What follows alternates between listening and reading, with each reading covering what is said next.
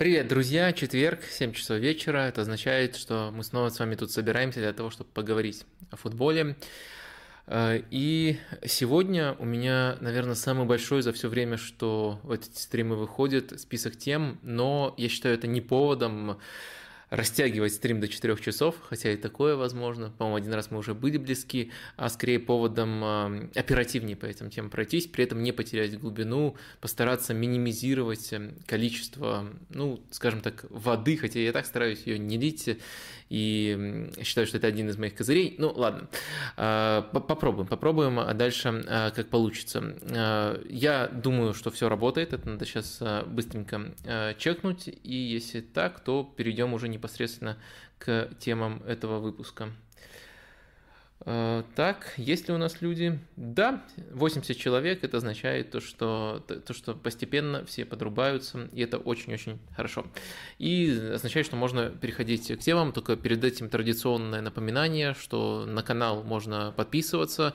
И, кстати, я убедился, что у меня вот, наверное, лучшая аудитория из всех возможных, потому что э, под прошлым выпуском э, написали комментарий, еще заплюсовали его, залайкали, вернее, о том, что можно было бы и поподробнее, Вадим, объяснить, что такое колокольчик, как подписываться на канал. Не все знают, обычно людей это бесит, а тут даже люди просят поподробнее, чтобы там все процветало, чтобы рос канал. Ну, здорово, здорово. Конечно, э, это, это если что, это означает, что вам уведомления будут просто приходить о новых видео, о новых стримах. Вот такая для тех, кто действительно э, каждый стрим смотрит, действительно удобная функция. Но это если вы смотрите каждый стрим. Так что э, подписывайтесь, лайките, это все помогает. Ну и спасибо, что не беситесь вот этим вот напоминанием, которое которые действительно нужны, но нужны мне, но могут э, мешать смотреть стрим вам.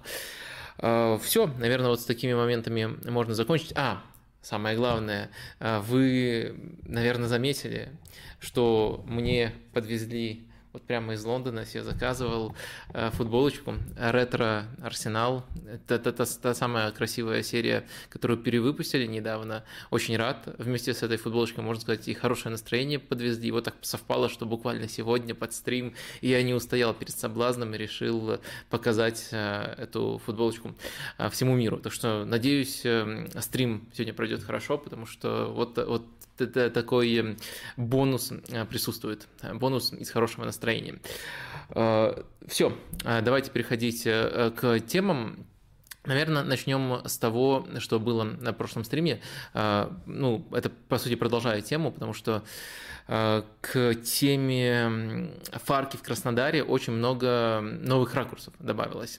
Э, и в одном из них мне довелось э, очень так серьезно поучаствовать в дискуссии, я писал колонку, все стартовало, конечно, я, я конечно, сейчас говорю о ракурсе чемпионшип против РПЛ на фоне, безусловно, того, что вот э, Фарки был успешен именно в чемпионшипе, какая лига сильнее, высказались уже буквально все.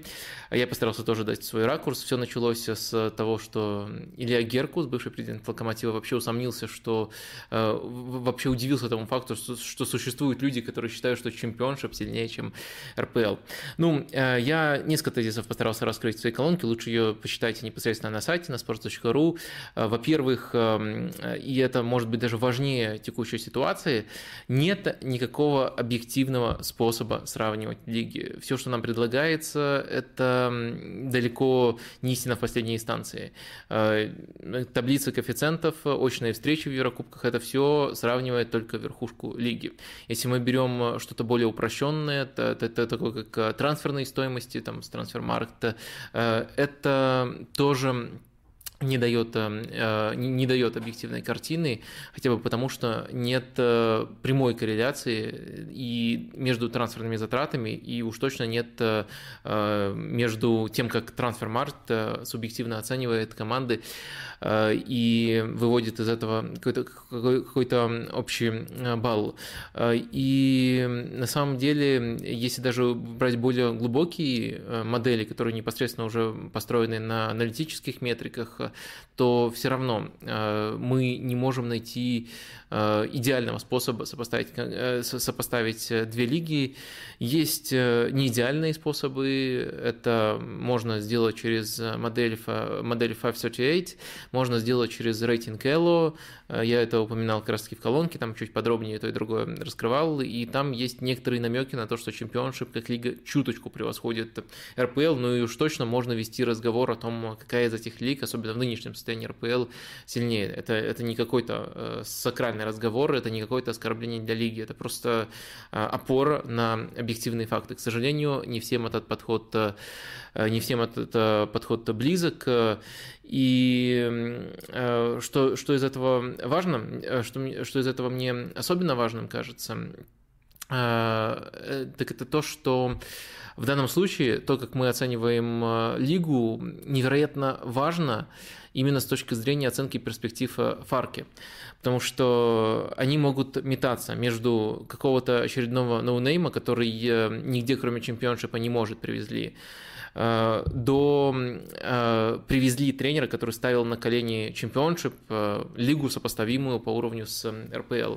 И вот в зависимости от того, какую, какую крайность мы тут выберем, можно, можно очень по-разному оценить его перспективы. На самом деле, если углубиться в проблематику Фарки чуть детальнее, то можно, можно на самом деле проследить, э, э, во-первых, невероятный контраст между Фарке в АПЛ и в чемпионшипе. Я как раз таки маленькое исследование проводил для текста, конкретно про Фарки, другого, который вот скоро будет опубликован, тоже на sports.ru. И там я посчитал, как сильно менялся перформанс э, команд просто по очкам, по результатам в год перехода из чемпионшипа в РПЛ. И понятное дело, что у всех есть спад. Но такой вот термин непереносимость результатов по отношению к Фарке, я считаю, особенно уместно применять, потому что у него этот спад был э, самым большим. То есть мы можем посчитать э, э, средний спад, какой, какой у среднего тренера спад. И там вот если адаптировать это на дистанцию 38 туров, то в сезон перехода теряет команда примерно 35 очков. Это вот нормально, это, это норма.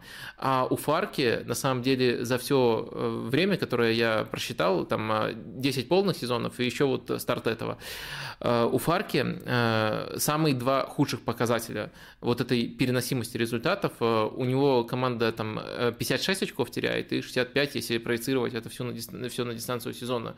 То есть это очень серьезное отклонение даже от среднего уровня, и опять же, это два самых последних места. Я думаю, это не случайно, что они э, заняты одним тренером. Поэтому правильный вопрос, если мы уже спорим не, о, не об уровне лиг, а о том, Э, как оценивать Фарки, заключается, конечно же, в том, какой сценарий он получит. Сценарий, который был у него в чемпионшипе, в матчах, э, вот именно с Краснодаром, именно в РПЛ, вот э, в конкретной команде, в конкретной лиге, либо сценарий, который скорее был у него в матчах АПЛ.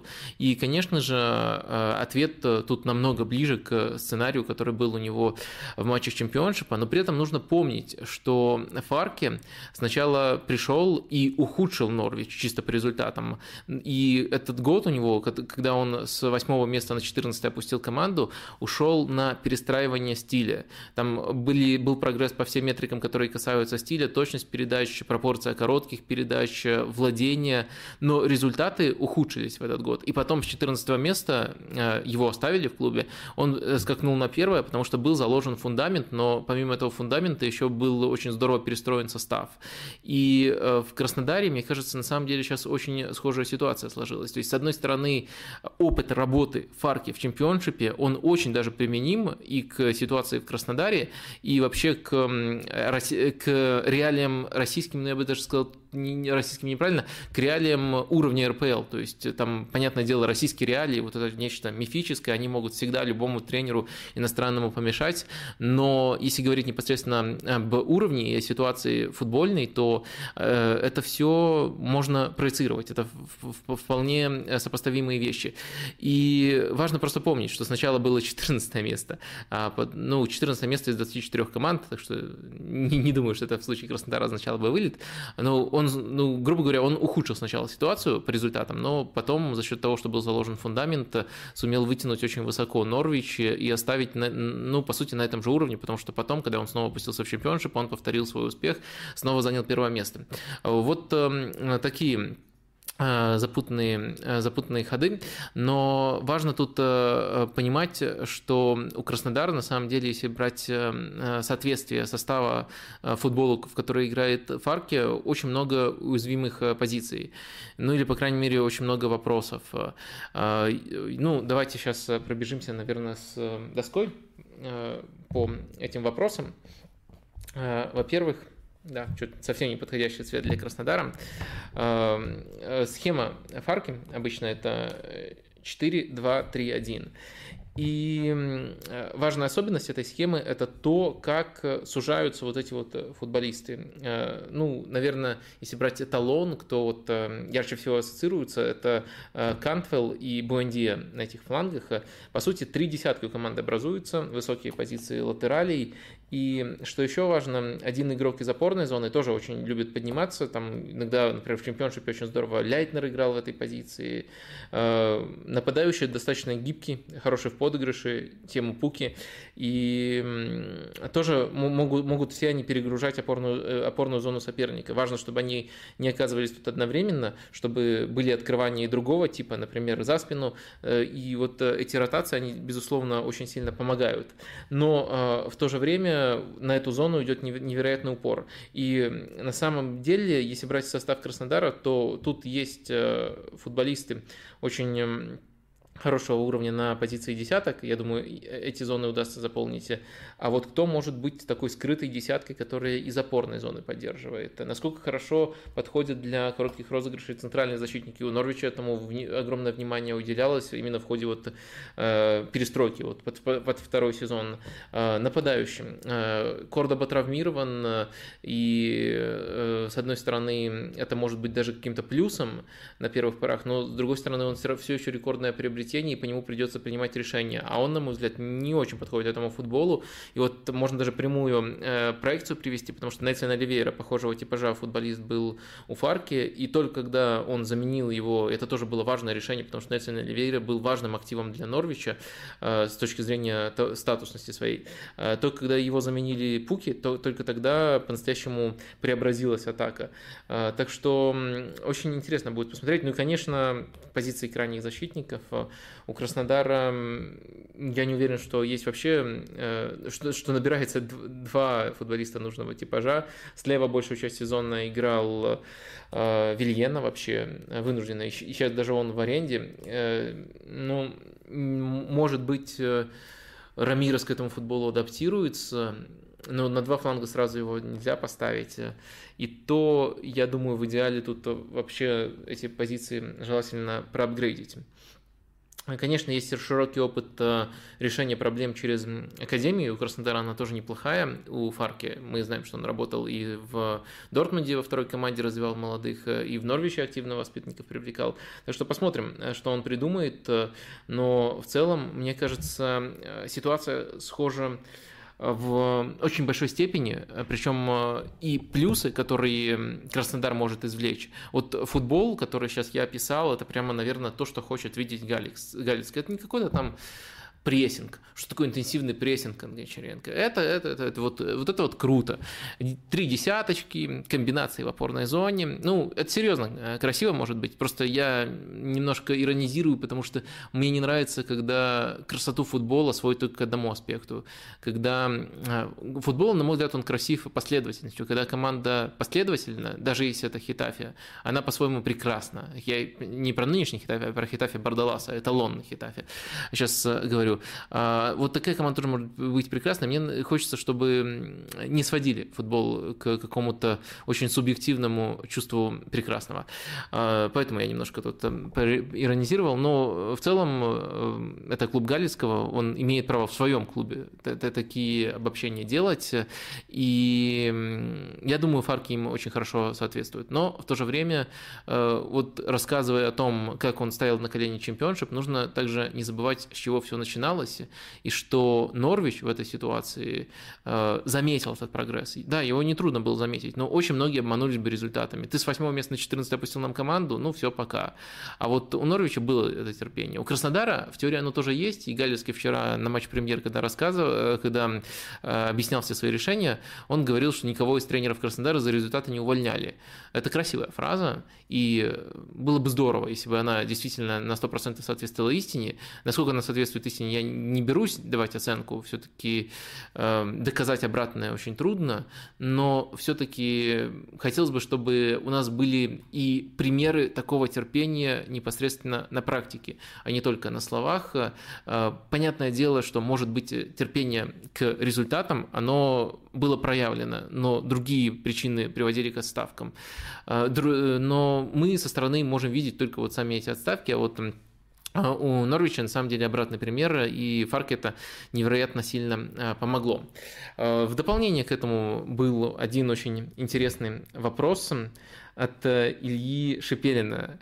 И э, я надеюсь, и похоже, это действительно так, это тот самый Илья Шепелин с э, «Дождя». Э, здорово, что такие люди нас смотрят, э, очень приятно. Э, но сам вопрос не, не, непосредственно интересен, э, и он формулируется так. Что-то среднее между вопросом и ремаркой к тексту о сравнении РПЛ и чемпионшипа. Очень удивило, что вы не воспользовались самым очевидным параметром – сравнением зарплатных ведомостей РПЛ и ШИПа. По крайней мере, исходя из этого параметра, можно было бы говорить о том, в какой лиге у тренеров больше возможностей, где ресурсы выше. Сравнивать игровые аспекты лиг затруднительно, зато финансовые были бы довольно объективным показателем, хотя, разумеется, тоже не полным. А, так, действительно, а, интересный вопрос и разумное замечание. А, опять, опять же, оно вдвойне разумное, потому что приводится как ориентир именно зарплатные ведомости, потому что всем известно, что вот э, между, ну, всем, кто читал футбол, футболономику, и там с тех пор очень много раз было доказано, что между трансферной стоимостью, э, трансферными затратами в конкретный сезон и результатами нет корреляции. А вот между зарплатной ведомостью, которая формируется долго, и результатами определенная корреляция есть, отклонение возможно, но, как правило, они связаны с какой-то э, эффектив... суперэффективностью клуба, это может быть эффективность от тренера, это может быть эффективность от селекции, э, но в целом корреляция есть, и это важный индикатор того, что это можно называть э, каким-то аналогом уровня, объективного уровня команды. Вот только все эти исследования, которые э, проведены и, которые, и, и которым я часто на самом деле э, тоже э, обращаюсь, они проведены на основании сравнения, сравнения команды из одной лиги. То есть берутся команды, которые находятся в сопоставимых условиях, и за счет этого наблюдается у них корреляция. Кто-то из них работает более эффективно, кто-то менее эффективно, но проследить такую же корреляцию по Э, всей Европе, сравнивать так команды из низших лиг, у нас нет, э, у нас нет э, хороших оснований считать, что это работает. И, честно говоря, у нас есть, можно очень легко построить, на мой взгляд, вполне последовательную теорию, почему это работать не будет. И самый банальный, самый банальный тезис тут заключается в том, что очень легко можно с помощью одного параметра манипулировать тем, что мы получаем. И этот параметр, э, ну, супер банальный. Это налоговое законодательство разных стран. В Великобритании, э, ну, то есть мы как берем зарплату? До вычета налога, либо после вычета налога. В Великобритании э, налог – это 45% для практически всех футболистов, исходя из того, сколько они зарабатывают.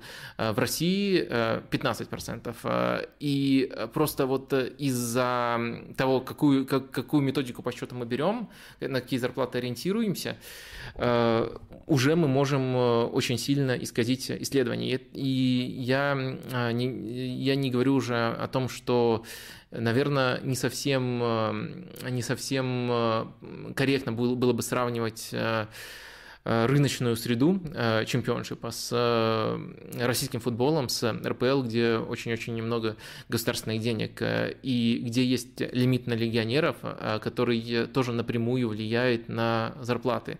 То есть э, есть еще помимо самого банального фактора некоторые уже более детальные факторы, которые оказывают э, влияние на то, на, на то что, по крайней мере, не оказывают, а, а заставляют нас усомниться в том, что можно действительно доверять тому, тем, тем зарплатам, которые, тем зарплатам, как именно индикатору уровня футболиста, которые мы видим в ведомостях клубов РПЛ. И тут, же, и тут же в этом вопросе еще был совершенно офтопный, но раз мы его берем, давайте и с этим разберемся.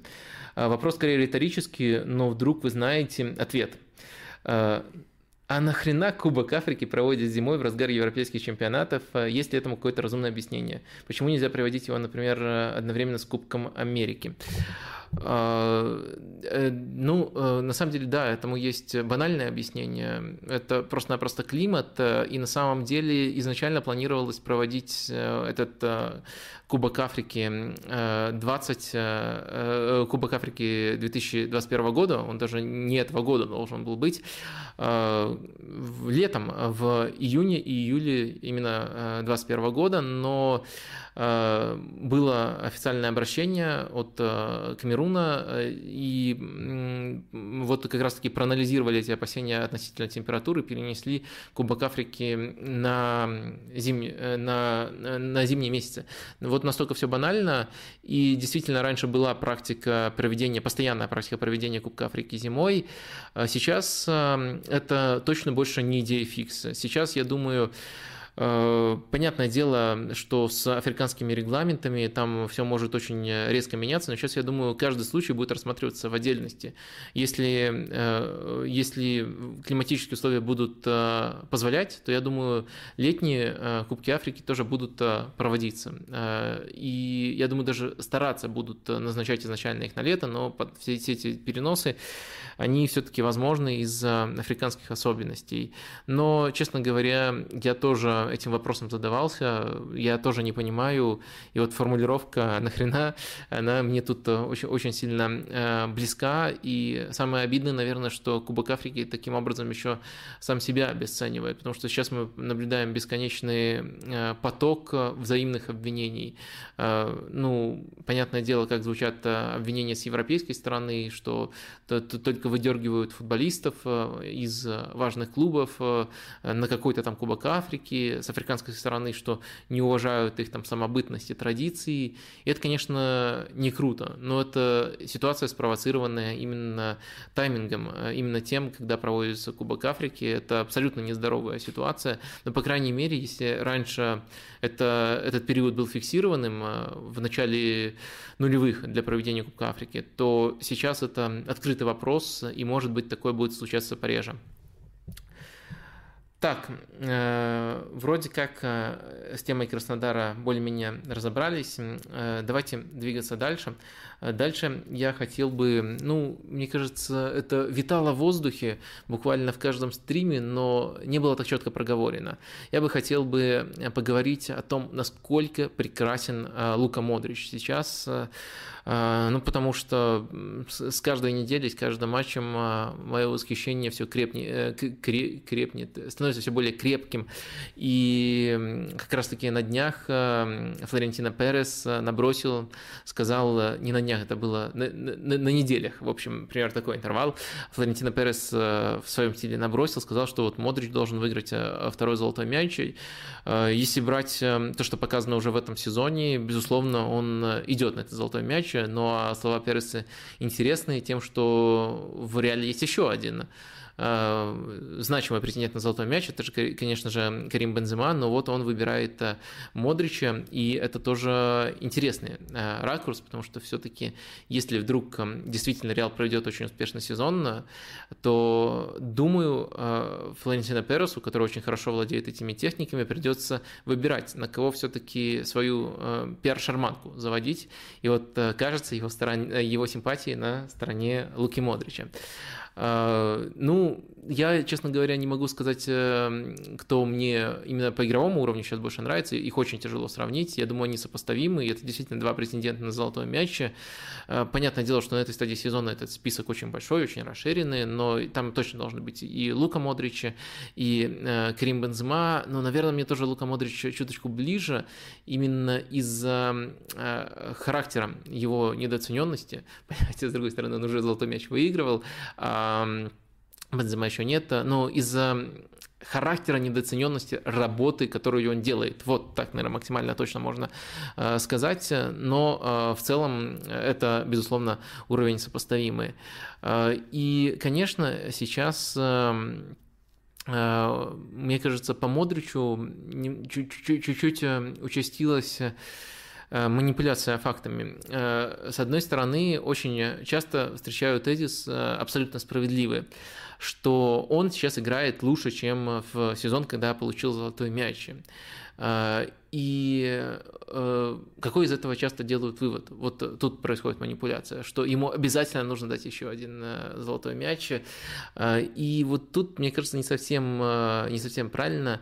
Это предполагает, что первый золотой мяч был абсолютно заслуженным и был получен при четких критериях.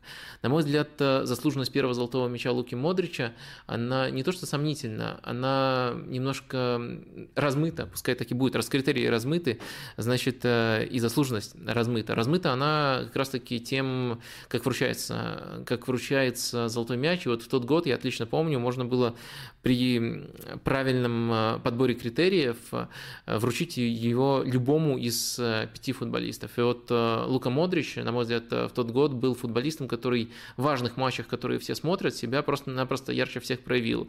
А ту стабильность из недели в неделю, которую он показывает сейчас, на мой взгляд, он никогда в карьере, в том числе тогда, не показывал.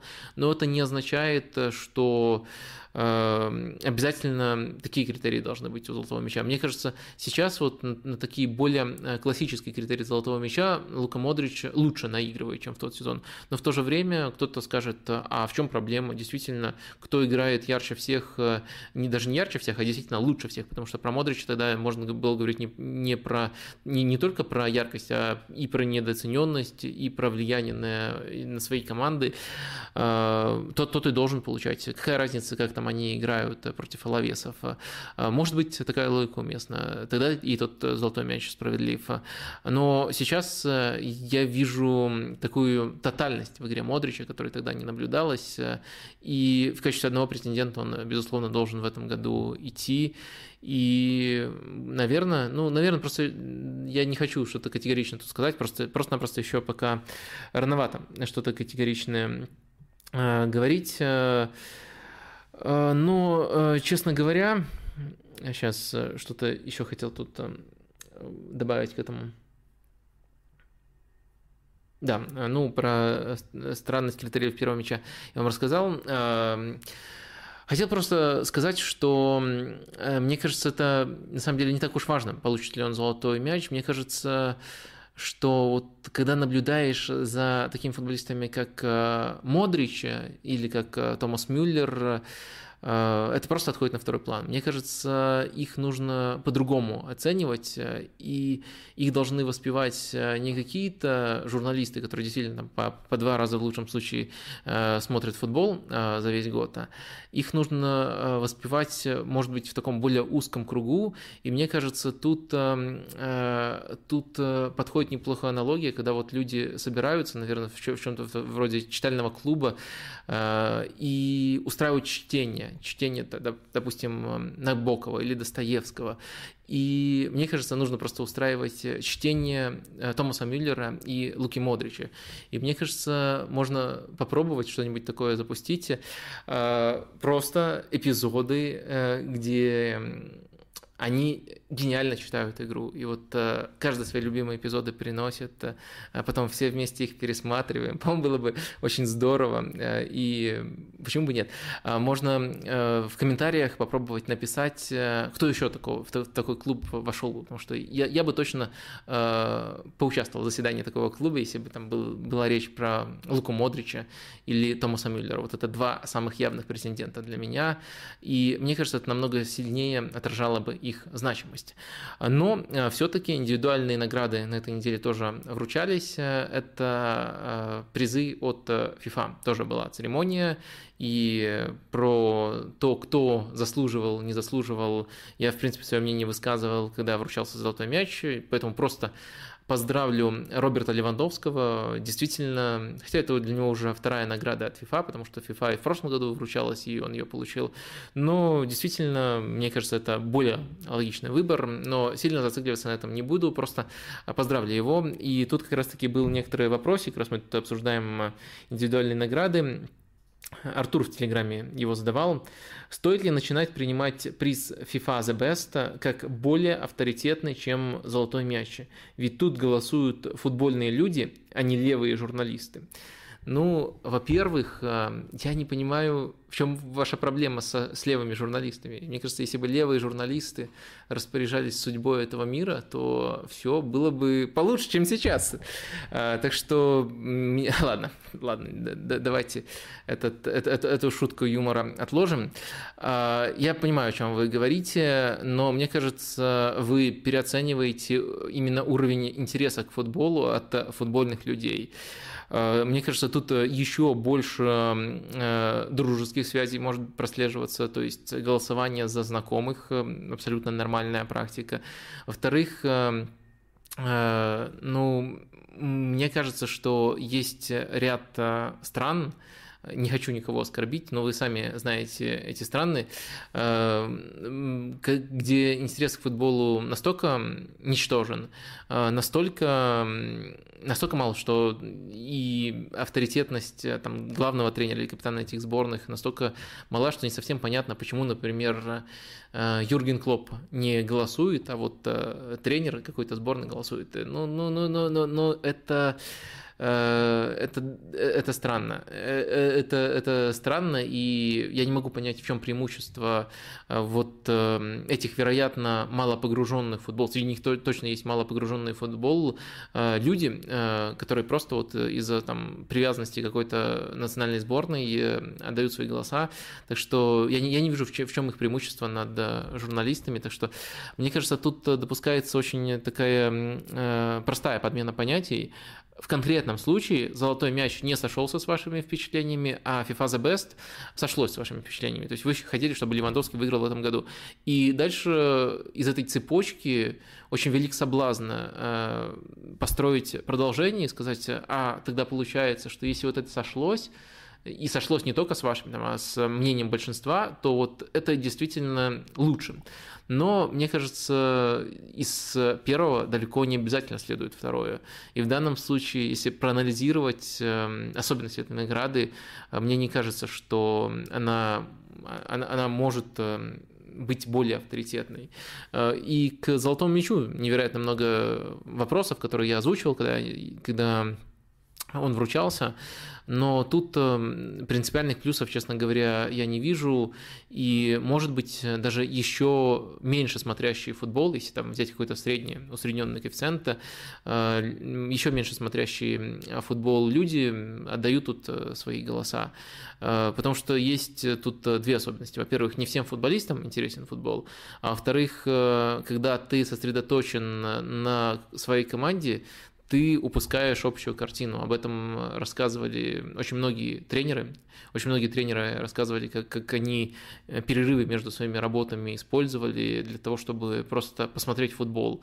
И из того, что они просто смотрели футбол, просто вот каждые выходные, там даже без какого-то фанатизма, они находили новые идеи, новые источники вдохновения. Они их не находят, они, им не хватает времени из-за погруженности в свою команду. То есть два ракурса. И эти два ракурса так или иначе практически всех практически всех э, оттекают. Конечно, если вы, вы хотите субъективную награду, которая вручается примерно таким образом, то, ну, наверное, лучший способ э, собрать журналиста, который действительно смотрит футбол. Это я, я как заинтересованное лицо вам говорю, конечно. Давайте я просто буду вручать награду и все. Ну, опять же, есть проблема, а как их отобрать? Как отобрать хороших, если те, которых мы наблюдаем сейчас, очевидно, плохие. Там уже много раз было расписано и, и просто ловили людей, э, ну, если перепроверять, что, что вот они делают по-настоящему, э, и, ну, за целый год по футбольной деятельности своей, э, насколько они погружены в футбол, и потом вот они голосуют, ну, ловили на несоответствие, это точно не, не самые погруженные футбольные люди. Ну, как это брать? Тут тоже нет какого-то не, не будет какого-то единого мнения, всегда будут э, противоречия. Ну, мне кажется, просто самый эффективный способ тут э, не уделять столько времени, не тратить столько нервов на такие награды. Ну, надо к ним проще, проще относиться. Ну, по вашему мнению, другой футболист лучше. Ну, окей, э, расскажите об этом друзьям, объясните, почему. Может быть, по цепочке там, авторитет этого футболиста поднимется. Так что я уже давно немножко подзабил и вспоминаю в основном, когда на эти награды, вспоминаю в основном, когда задают вопросы, и много вопросов еще прилетело по символической сборной, которая была озвучена на той же пресс-конференции, по сути, э, пресс-конференции, на той же церемонии, и там, конечно, жесть. Если, если не видели, посмотрите. Э, во-первых, схема, по сути, 3, 3, 4, попытались такую схему составить, и Роналду с Месси там э, в, в ролях, э, которые, наверное, можно считать латеральными, раз это три защитника, но, э, ну, в общем, просто напихали атакующих футболистов, как и положено символической сборной. Конечно, это смешно, смешно во всех отношениях, и просили сказать, какие позиции сильнее всего меня напрягли. Ну, мне, меня смех вызвала сама картинка. Э, сама картинка, как вообще можно по такой схеме. Дальше есть э, очень много футболистов, которые сюда попали из-за того, что, наверное, ну, чемпионат Европы был каким-то супер доминирующим турниром, и можно очень посредственно провести большую часть сезона, но все равно попасть вот в, таку, в такую сборную. Э, я считаю, что Донарума из э, числа таковых. Я считаю, что Банучи э, иным путем не попал бы в эту сборную. Я считаю, что отсутствие Рюдигера в тройке защитников, ну, это просто вопиющее преступление. Мне кажется, что Кевин Дебрёйна, вот, кстати, запоминайте те, кто говорят, а он тебе просто нравится. Я считаю, что Кевин Дебрёйна этим годом не заслуживает. То есть год это это больше, чем просто чем, чем просто какие-то яркие вспышки. И на Евро, на самом деле, мне кажется, он сыграл хорошо, но хорошо относительно скажем так, своей команды и своей доступности. Он там мучился с травмами, и каждый раз, когда все-таки появлялся на поле, э, проявлялся хорошо. Но я не думаю, что это было хорошо на фоне всего турнира. И дальше последняя часть года очень смазанная и очень неубедительная у Кевина Дебрюйна. Об этом говорит даже Пеп Гвардиола. Видеть его в этой сборной было очень трудно. Э, Жоржинью Канте, посмотрите ролик про золотой мяч, я там про них говорил, тоже можно, ну, по крайней мере, с ними понятнее, чем с другими, но их, их наверное, не, не исключал бы. Тут, тут логика более прозрачная, и, в принципе, я понимаю, как к этому пришли. Э, Роналду просто смешно, многократно обсуждали. Э, и, наверное, тут, наверное, тут добавлять нечего. Ну и чрезмерное желание вместить Холланда и Левандовского, не знаю, мне кажется, они в тематической сборной, даже со всеми оговорками, должны быть конкурентами.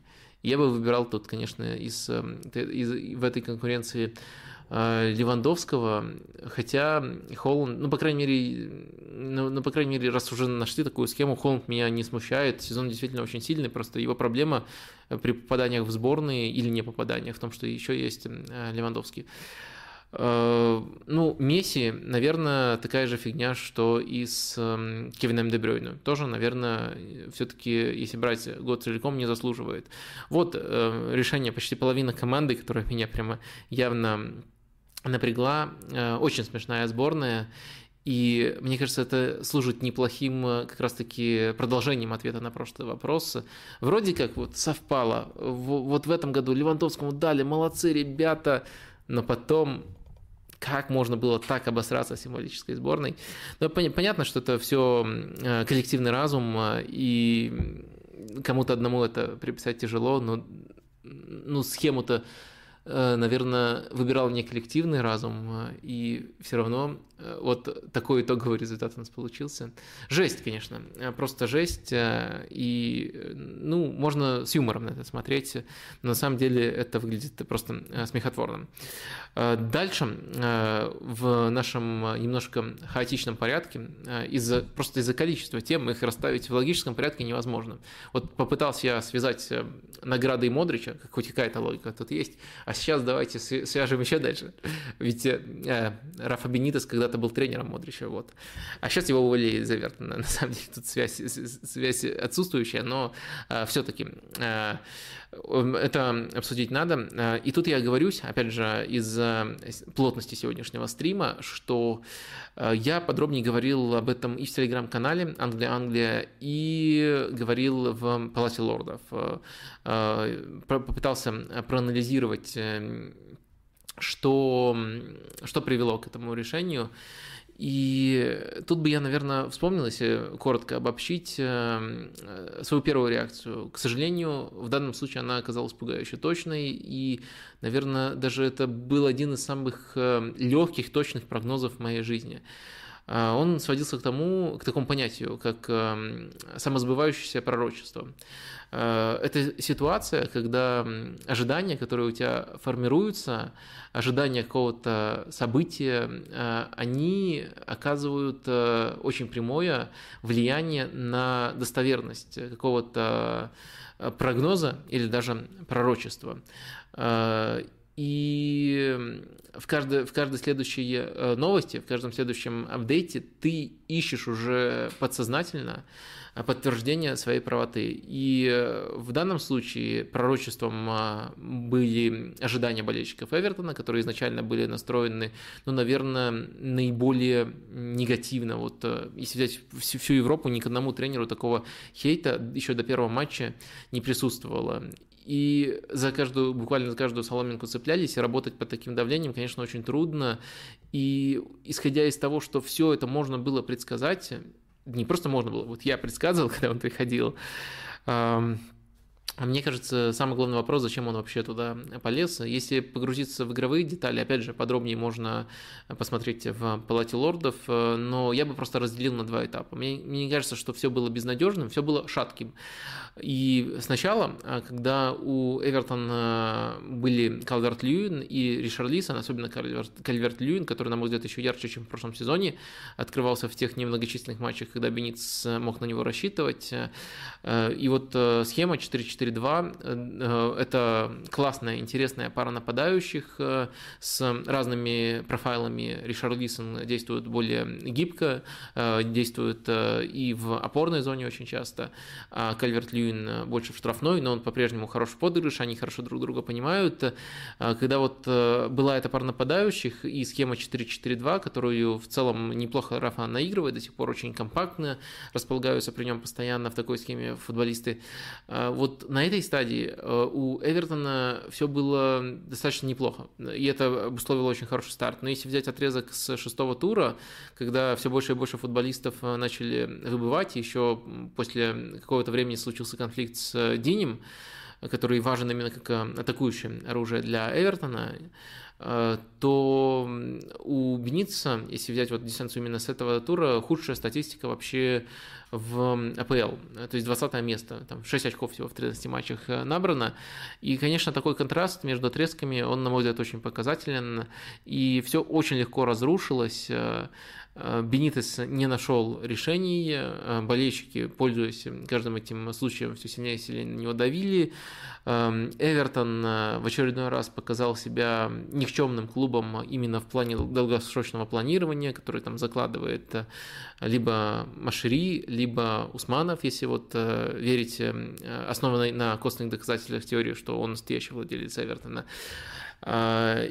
И эти курсы, которые они закладывают, они очень часто меняются, и в, данном случае, в, в данном случае для того, чтобы Беница чуть дольше продержать, справедливости ради, в него очень долго верили, пускай неоправданно, Эм, начали даже приноситься сакральные жертвы. Первая из них это, конечно же, Марсель Бранс, э, спортивный директор Эвертона.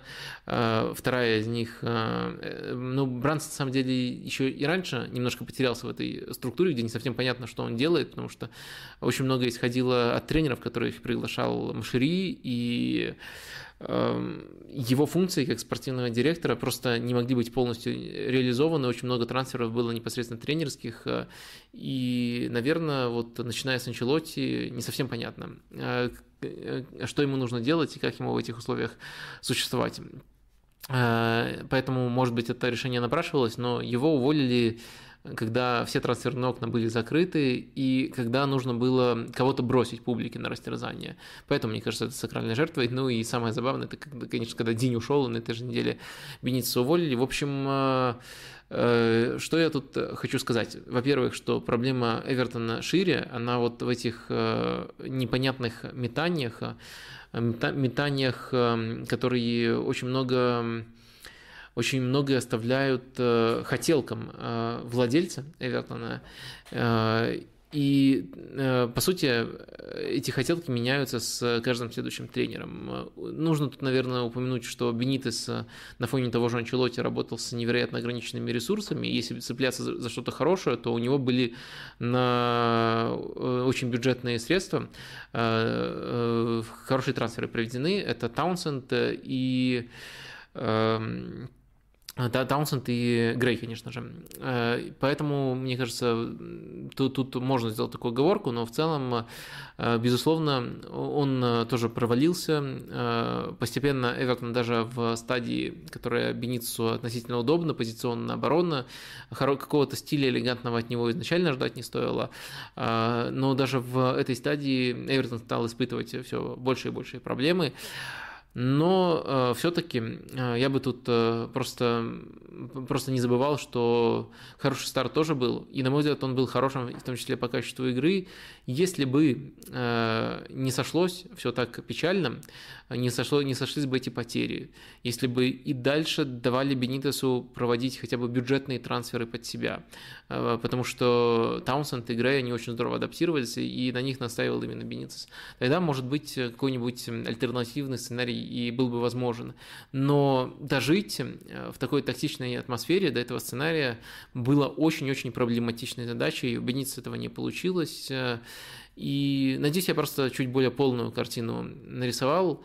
Э, и может быть, может быть, она отличается от того хейта, который я сейчас наблюдаю, потому что очень много пишут, ну, я вообще не знаю, почему от меня требуют э, какого-то подтверждения таких э, категоричных тезисов, как, ну, Бенитес просто днищенский тренер, ну и так часто, на самом деле, пишут про очередной какой-то провал, очередной какой-то провал э, любого тренера и э, пытаются это выставить за какую-то адекватную позицию, когда пытаешься дать полную картину, пишут, ты его защищаешь, потому что он тебе нравится. Нет, простите, я по всем люблю давать полную картину, и плюсы, и минусы. Увольнение, безусловно, заслуженное, но более широкую картину, что сейчас происходит в Эвертоне, я, конечно, вам тоже постарался раскрыть. Так, дальше у нас э, по плану порция э, вопросов, которые вы задавали и которые вы очень сильно залайкали. Алексей в Телеграме спрашивал, э, Вадима, что у вас случилось... Нет, это было в Ютубе. А, Вадима, что у вас случилось с Елагиным? Откуда такой негатив к его программе и почему опыт совместной работы вы считаете неудачным? Так, ну, во-первых, ничего с Елхагиным. А, и на самом деле, если посмотреть на мои оценки его деятельности, они на самом деле всегда были последовательны. А, мне всегда не нравилось то, что он производит, а, как комментатор, как человек, который какие-то тезисы о, футбол, о футболе рождает. А, и почему мне это не нравится на конкретных примерах, я очень много раз отвечал, так что не думаю, что тут и непосредственно в нашей совместной программе я объяснял, ловил, где-то, по мнению некоторых, там даже слишком жестко а, в этом процессе себя вел. А, почему, почему это так происходит? Ну, мне кажется, достаточно очевидно. Потому что у нас совершенно разные подходы к аргументированию чего-либо. И, э, к сожалению, э, Елагин рождает тезисы, которые нужно аргументировать, но аргументировать их не может. Когда указываешь на это, возникают некоторые проблемы. Э, ну, в целом, я нашел для себя решение, не слушать эти тезисы, и тогда на них не надо указывать, тогда меньше проблем, тогда очень редко там приходится какие-то из этих тезисов слушать, только если вы задаете вопрос и как-то на них реагировать. А, а, так что все вот настолько просто, и ничего помимо этого, ничего личного нету. Что касается программы, то, ну, мне, мне кажется, что какого-то э, какого оптимального баланса найти не удалось, когда мы были близки к этому Елагин из программы решил уйти. Э, почему он сделал это, лучше спрашивайте у него. Ту, ту версию, которую мне рассказывали, я, я вам уже пересказывал, когда только это случилось. А, ну, помимо всего прочего, мне кажется, что это все-таки не очень профессионально, а, потому что когда ты берешь на себя определенные обязательства, в футболе все-таки а, все сроки меряются сезонами. И когда ты берешь на себя определенные обязательства, то, на мой взгляд, профессионально их до конца исполнять, а не ориентироваться на какие-то на какие-то свои понятно, в, в, в этом процессе там, можно очень много, много корректировать, э, очень много конструктивно там, общаться, искать этот баланс, о котором сказано, но вот так вот э, ориентироваться просто на свои там, хотелки, на нравится, не нравится, э, ну, мне такой подход тоже не близок. Но, опять же, тут у каждого человека свои принципы, и это я озвучиваю, но говорю, что это субъективно. В вопросе, что еще было? Да, ну, вроде я все проговорил. Так, э, немножко хаотично, но вроде все проговорил. Если резюмировать, то какого-то негатива, тем более чего-то личного, э, у меня нету. Риторика достаточно давно не близка. И до знакомства личного, и во время, и после я не вижу смысла только из-за того, что там у человека большая аудитория, много фанатов, э, э, ну или, например, еще один аргумент из-за того, что он э, там пожилой человек. Одно дело уважать пожилых людей и уважительно с ними общаться, другое дело любого пожилого человека считать невероятно умным. Это, мне кажется, тоже не, не, не принято. Я не вижу вот как эти факторы должны влиять на то, что я, я, я должен неправду вам говорить. Спрашивают, говорю правду. Вот, вот, вот так все просто. Но вот чего-то помимо этого нету. Э, так что к человеку в целом уважение, к риторике уже достаточно давно, э, ну, скажем так, расхождение в самом мягком, э, в самой, в самой мягкой интерпретации. Так, следующий вопрос, тоже дико залайканный из Телеграма. Вадим, кто чок Фаевый? Ну, на этой неделе определенно Геркус. Вот я, я думаю, в начале, в начало стрима можете отмотать и понять почему.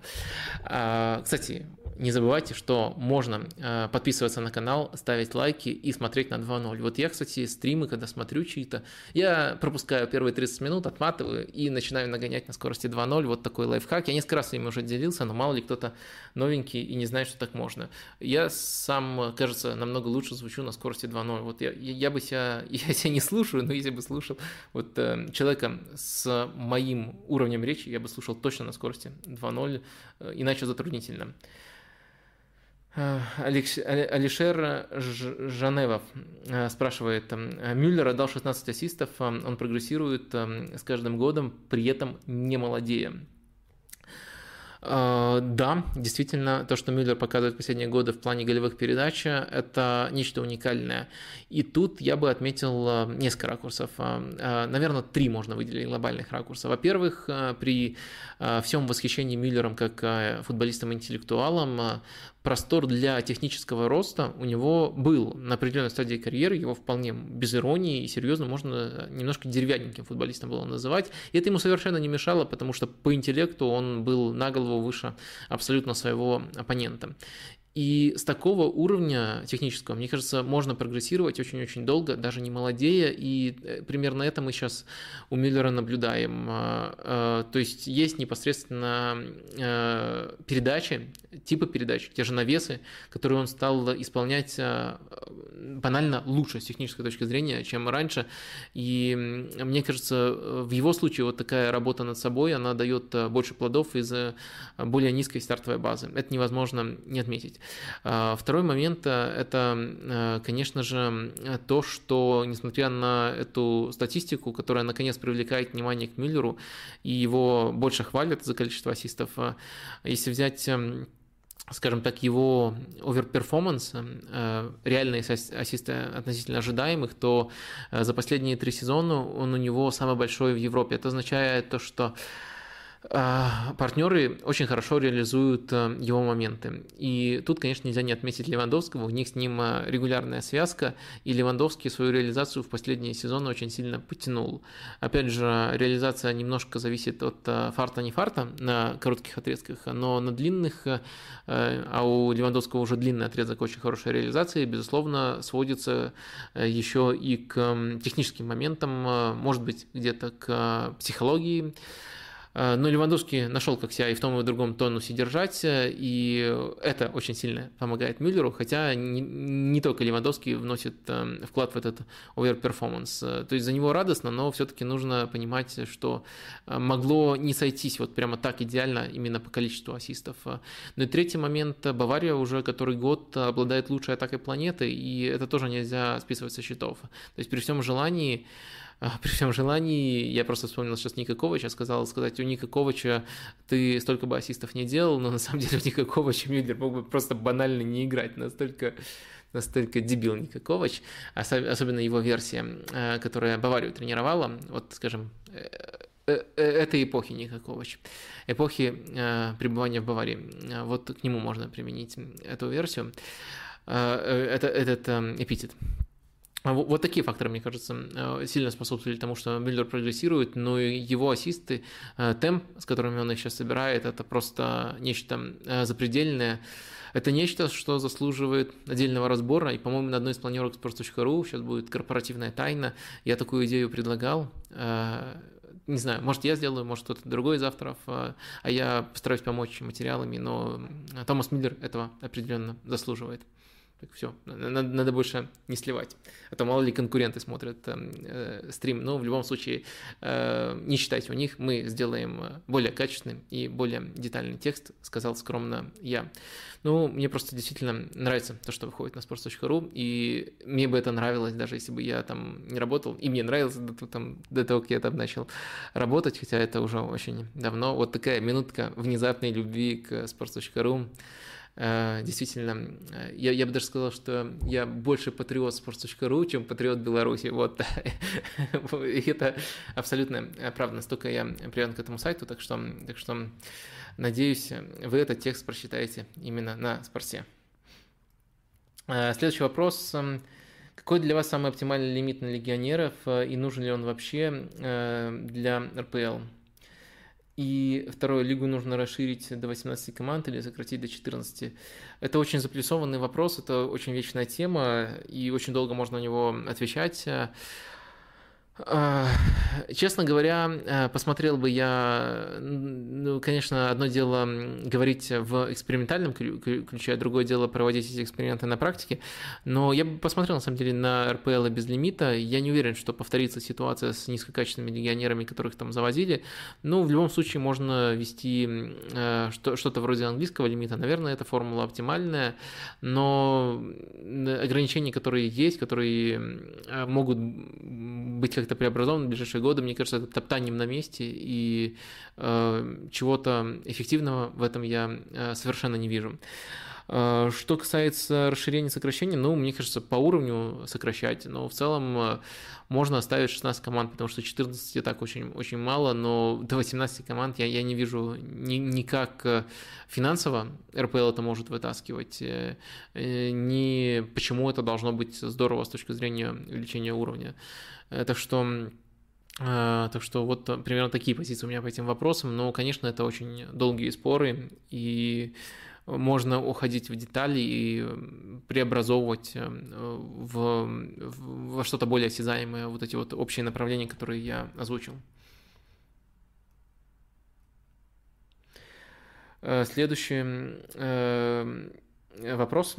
Насколько можно доверять словам Тухеля, который оправдывает ничьи и поражения либо отсутствием постоянного состава, либо отсутствием ключевых игроков, либо физической и моральной усталостью?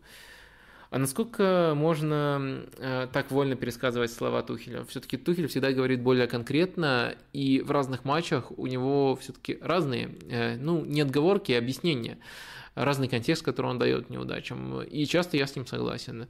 Э, например, э, вот если взять, э, если взять скажем так, слова Тухеля, где вот я явно на его стороне, но это не разделяют большинство, то я явно согласен с ним, э, когда он говорил э, о том, что очень тяжело Челси играть э, в последнее время из-за того, что у него нет постоянного сочетания в защите. То есть буквально каждый раз нужно менять даже сочетание трех центральных защитников. То есть он не может на такой важной с точки зрения сыгранности позиции рассчитывать два матча подряд или доиграть один матч одним и тем же сочетанием.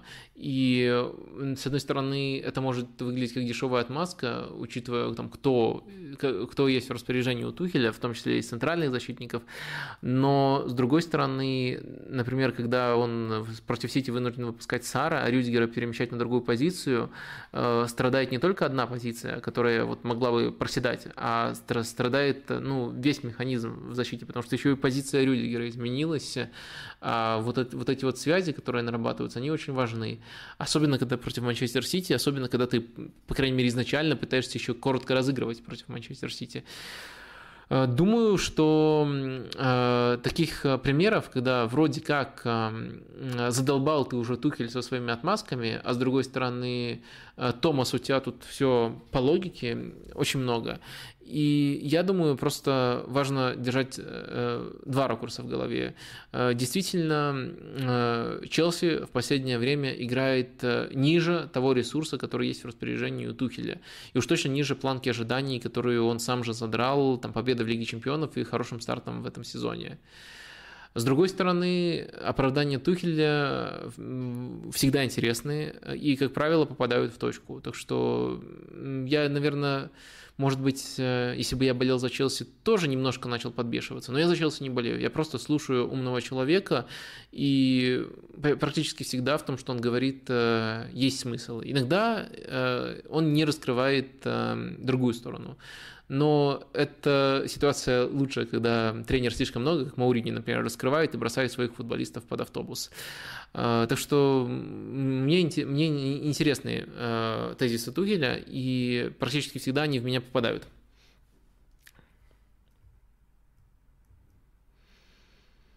Так, э, фух. А, и вопрос э, в догонку еще был тут к этому другого пользователя, но тоже заплюсованный. Вадим, как вам Брайтон в матче против Челси? Кто сейчас лучше в команде Поттера? А, Брайтон прекрасно в матче с Челси а, и вообще в двух матчах с Челси. Они уместились в относительно небольшой временной промежуток, и оба раза Брайтон сумел добыть очки, и, наверное, оба раза даже был ближе к победе, чем Челси. Это весомое достижение. И, наверное, самое весомое достижение, что оба раза этому не удивляешься. Уж точно, если там слушаешь там наш подкаст, смотришь стримы, потому что очень давно Брайтон и очень сильно я нахваливаю, и это пример, почему, очередной пример в там, достаточно длинном ряду. Что касается лучшего футболиста, то тяжело мне на самом деле выбрать Брайтон лучшего футболиста, но есть определенно популярный вариант э, Тросар. В этом году он очень ярок, э, но мне кажется, это слишком популярный вариант, чтобы выбирал его я. Но у меня бы он тоже был близок к первым местам. Э, Кукурелли, э, э, учитывая особенно, что его, это его первый сезон, мне кажется, идеально вписался в эту систему. Э, Брайтон такой чистый фланговый игрок, который очень хорошо обучен был и до Брайтона прессингу, но у Брайтона, который очень много комбинирует, дает некоторую такую вариативность, именно как, именно как человек, который постоянно отвечает за шину на фланге, может классно вырезать в штрафную и закрывает абсолютно всю бровку и в схеме с тройкой, и в схеме с четверкой, и там, и там очень-очень хорош его точно надо упомянуть. Выписал я себе еще как э, футболистов, на которых можно обратить э, внимание, это Лалана, мне кажется, его недооценивают. Э, Если брать его действия с мячом, то ну, просто космические, причем на той самой позиции, на которой его Клоп какое-то время наигрывал в основном в товарищеских матчах, на позиции разыгрывающего опорника, все чаще он выходит в Брайтоне. Обратил бы внимание я более пристальное на Вельтмана, Фельдмана, как, как, как, как лучше произносите. Очень интересный гибридный защитник, который иногда играет правого защитника, иногда играет правого центрального, а иногда по ходу одного и того же матча и то, и другое делает. У него бы я отдельно обратил внимание не только вот на эту вариативность, то, что он эту и другую работу может проделывать, а на то, как здорово и часто умно в плане принятия, принятия решений он продвигает мяч и делает это невероятно уверенно двумя ногами. Казалось бы, мелочь, но это очень сильно помогает брать ну, в неочевидных эпизодах выходить из-под давления.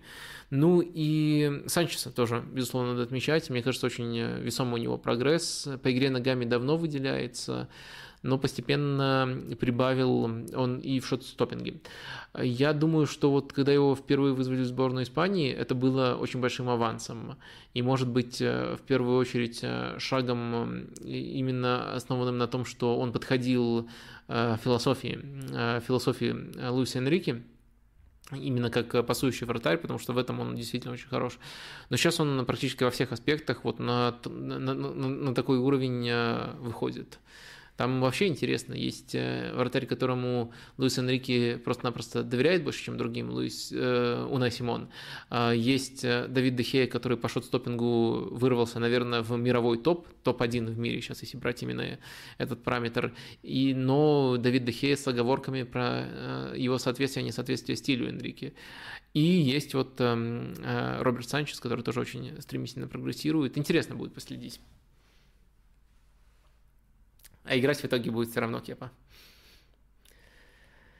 Э, так, как вы оцениваете трансфер Влаховича в Арсенал? Насколько оправдана цена? 70 миллионов. Э, какой шанс, какой шанс, что Влахович сохранит свой уровень, перейдя из серии А в АПЛ? Заранее спасибо. Так, опять адресую вас к Палате лордов. Простите, что так часто. Там этот вопрос обсуждался более подробно. Э, но, опять же, судя по тому, сколько лайков этот вопрос собрал у нас в Телеграме, многие не видите, либо просто не могут посмотреть. Опять же, не буду очень глубоко уходить в этот вопрос, но э, определенную ясность постараюсь в него внести. Э, итак, если коротко сказать, мне кажется, что покупка Влаховича для Арсенала будет ошибкой уровня продления контракта с Абамиянгом. То есть э, очень сильно закует клуб в очень неудобные условия, финансово невыгодные условия на очень продолжительное время. Э, я против этого. Э, я против этого, и исходя из того, какую химию мы сейчас наблюдаем в атаке, э, может быть так получится, что для Казета продлить не получится. Э, и, может быть, просто хочется уже там Артете более молодого тренера, более молодого форварда иметь на этой позиции. А, да, это, это, это, это такое возможно. А, но мне нравится текущая, текущая химия, которая есть у нас. Если сравнивать а, даже вот по этому сезону, когда Влаховича возносит как полубожество, Ликазета еще порой критикуют, хотя когда он выходит, если смотреть полный матч, он играет очень здорово в этом сезоне. Э, даже в этом сезоне есть вещи, в которых э, Леказет явно превосходит Лаховича. И тут два направления ключевых можно выделить. Это все, что касается прессинга, оборонительной работы, в разы превосходит. И это все, что касается подыгрыша и где-то даже чистого созидания. Э, тоже значительно превосходит э, Влаховича в этом Ликазет. И Арсенал все это утратит э, и заполучит форварда, который, во-первых, менее вариативен, но, безусловно, лучше проявляет себя в штрафной, лучше будет проявлять себя в физической борьбе. И для того, чтобы э, и помимо, помимо всего прочего, эм, Влахович еще находится сейчас в горячей форме, то есть он реализует лучше того, что нам говорят модели, при этом у него нет истории оверперформанса относительно моделей. И из-за этого, конечно, цена на него возрастает. Ну и плюс даже если разбирать его статистику на составляющие, слишком много он забивал с пенальти. Так что 70 миллионов э, за, за такой букетик и еще под словечки, что сам Влахович не хочет играть за Арсенал, мне кажется, ну это просто цензурного слова не нахожу, но это просто ужас. Ну вот, пускай будет такое цензурное слово. Э, минусы слишком вопиющие для того, чтобы, для того, чтобы Влаховича в арсенал брать.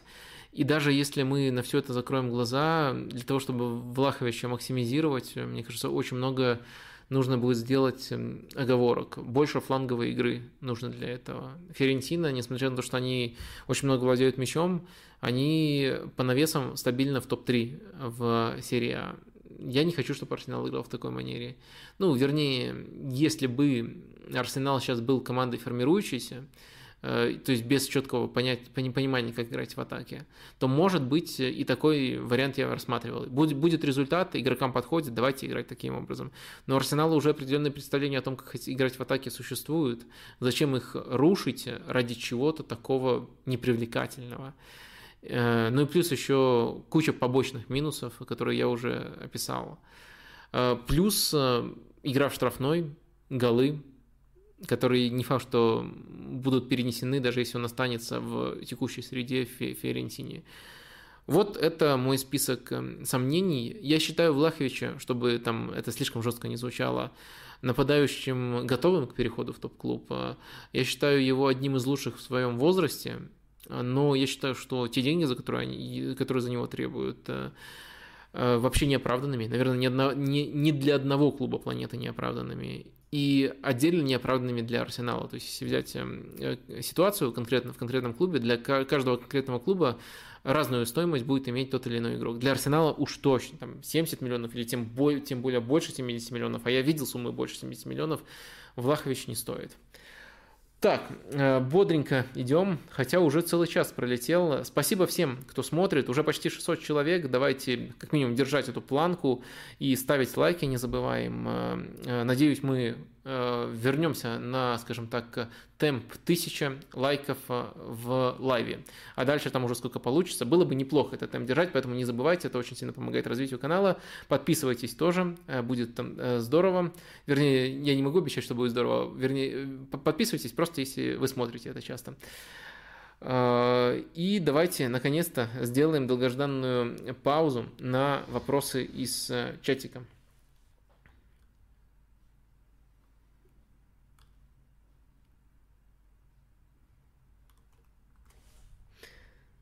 Не могу понять этой Модричемании. Очень уважаю Хорвата, но не помню столько комплиментов в сторону условного КДБ, когда он отлично провел плей-офф Лиги Чемпионов. Ну, я не знаю, мне кажется, что и Модрича сейчас не дохваливают, э, и КДБ лично я тогда расхваливал, и вообще очень долго расхваливал, и вот если не брать последние полгода, мне кажется, он игроком, который уже мог реально побороться в один из сезонов за золотой мяч. Э, так что, мне кажется, это просто не совсем разумный аргумент. Э, то есть говорить, что этого футболиста хвалить не стоит, потому что есть вот какой-то другой футболист, которого несправедливо не хвалили раньше в нормальном логичном мире, э, наоборот, э, нужно возвращаться вот э, к тому моменту, говорить, что тогда не дохвалили, а сейчас здорово, что другого недооцененного футболиста хвалят. То есть в хорошем мире, в таком рациональном футбольном мире и КДБ хвалили бы, и Модрича хвалили бы, и это было бы, мне кажется, чуть более глубоко. Не обязательно там правильно, неправильно, это зачем тут осуждать кого-то, но было бы чуть более глубоко с точки зрения понимания футбола.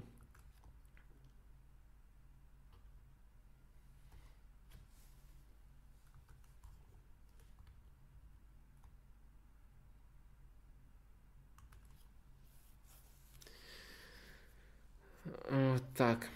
Э, Зиш, Рафиния, Энтони, по-твоему, кто самый сильный и полезный из них? Стоит ли Челси задуматься над новым левшой креативщиком? Не повторится ли судьба, судьба Хакима при переходе одного из них в топ-клуб?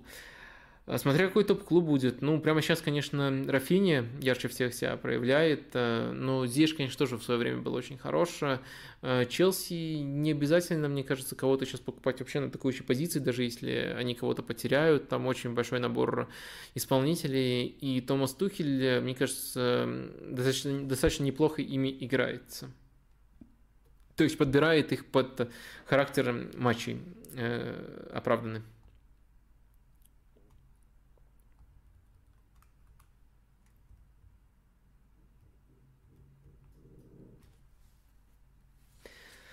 Добрый вечер, Вадим. Расскажите про игроков СУОЛ. А это уже было в одном из стримов, и даже этих э, футболистов отдельно эм, разбирали. Так.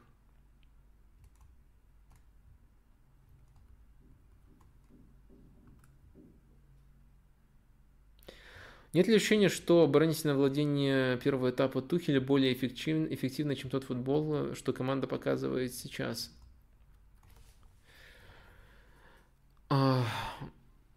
Хороший вопрос. Очень интересный, на самом деле, вопрос. Да, про оборонительное владение, наверное, в подкастах можно послушать, если кто-то про эту концепцию, с которой сейчас ассоциируется в первую очередь с Тухелем, э, только сейчас узнает. Э, мне кажется, если брать э, вот прошлогодний рисунок, который сводился к минимизации шансов в обе стороны у Челси, можно применять именно слово, которое вы применили, э, более эффективен. Но если брать потенциал какого подхода, например, вот если Челси ставит задачу выиграть Лигу Чемпионов, ставить именно выиграть, Лигу Чемпионов выиграли, выиграть АПЛ выше, то текущий подход выше был, который предполагает, и вообще это ближе к ценностям Тухеля исконным, так что мне, мне кажется, что потенциал у более атакующего подхода для топ-клуба выше, и Тухелю нужно было делать этот шаг, но эффективность, э, она э, может быть и выше у прошлогоднего подхода, и он, наверное, менее зависим от э, потерь, от которых так сильно Челси, уже играя в чуть более смелом режиме, страдает. Э, такой вопрос точно уместен, но я бы тут э, раскрывал обе стороны. Во-первых, есть эффективность, и тут с вами можно согласиться. Во-вторых, есть потенциал. И вот э, потенциал выиграть лигу, пытаясь не максимизировать моменты у твоей команды, а минимизировать их в обе стороны – Э, потенциал выиграть э, с подходом минимизации э, ниже. И, кстати, даже, по-моему, у аналитической компании 21st Club проводились исследования на эту тему, которые вот это прямо подтвердили на конкретной выборке сезонов, что маленькому клубу, который борется за выживание, выгодна стратегия минимизации в обе стороны. Большому клубу, который хочет выиграть титулы, при прочих равных выгодна стратегия максимизации, даже если это будет максимизация, с, из-за которой немножко пострадает э, надежность обороны. Ну, понятное дело, что идеальный сценарий – это мало моментов допущенных и много созданных, но вот если этот сценарий невозможен, и надо какой-то из путей выбирать из-за того, что, допустим, команда пока сыровата, то для развития и даже для попадания вот в точку, когда э, много создаешь, мало допускаешь, Э, нужно было Челси делать этот следующий шаг, так что я не считаю это ошибкой Тухеля.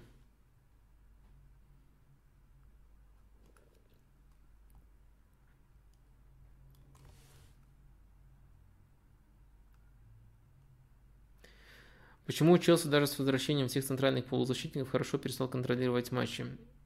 Видимо, перестал хорошо контролировать матчи в таком порядке иногда. Эм, так, э, Э, ну, э, во-первых, какое-то время они играли не полностью здоровыми, то есть формально были доступны, но на деле там были рекомендации тому же Канте не давать играть э, полные матчи, но не всегда удавалось эти рекомендации соблюдать. Во-вторых, с одной проблемой разобрался Челси, и примерно в то же время начали преследовать другие проблемы. Сейчас это проблемы, о которых Тухель говорит, э, в первую очередь, э, нехватка стабильности в центре защиты, травмы двух латералей и нехватка определенности по тому, какой вариант э, нужен, нужно применять в атаке, с Лукаку или без Лукаку. Раньше все-таки по крайней мере, этих вопросов не возникало. И, в общем, акценты проблем у Челси, мне кажется, они смещаются постоянно. Э, и да, на каком-то этапе центр был главной проблемой, но сейчас э, количество не главных проблем, оно стало слишком большим. То есть раньше была одна большая э, проблема, центр тяжести всех проблем, скажем так, а сейчас их стало больше, но они, может быть, не, настолько критичные. Если бы они не сошлись все в один момент, тогда бы, я думаю, Челси лучше справился бы. Матч Аталанта Интер тренировка для Интера перед Ливерпулем э, или слишком разная система прессинга? Э, слишком разная система прессинга. Ну и давайте на этом пока остановим вопросы из э, чата. И в очень скором времени, в очень скором времени проведем в очень скором времени я отвечу подробно, потому что я хотел говорить э, про этот матч отдельно. Но перед тем, как мы доберемся до этого фрагмента, я должен вам напомнить, потому что, оказывается, уже больше часа мы сидим, а я еще вам не напоминал, так делать это нехорошо, что спонсор у нашего стрима есть, э, это букмекерская компания Лига Ставок, им я говорю спасибо, а вам расскажу про акцию, которую они проводят, это сейчас у них главная акция, она называется Э, джекпот «Большой куш». Э, и э, там очень-очень много локальных розыгрышей проводится. То есть общий призовой фонд более 400 миллионов рублей, тут я ничего не путаю.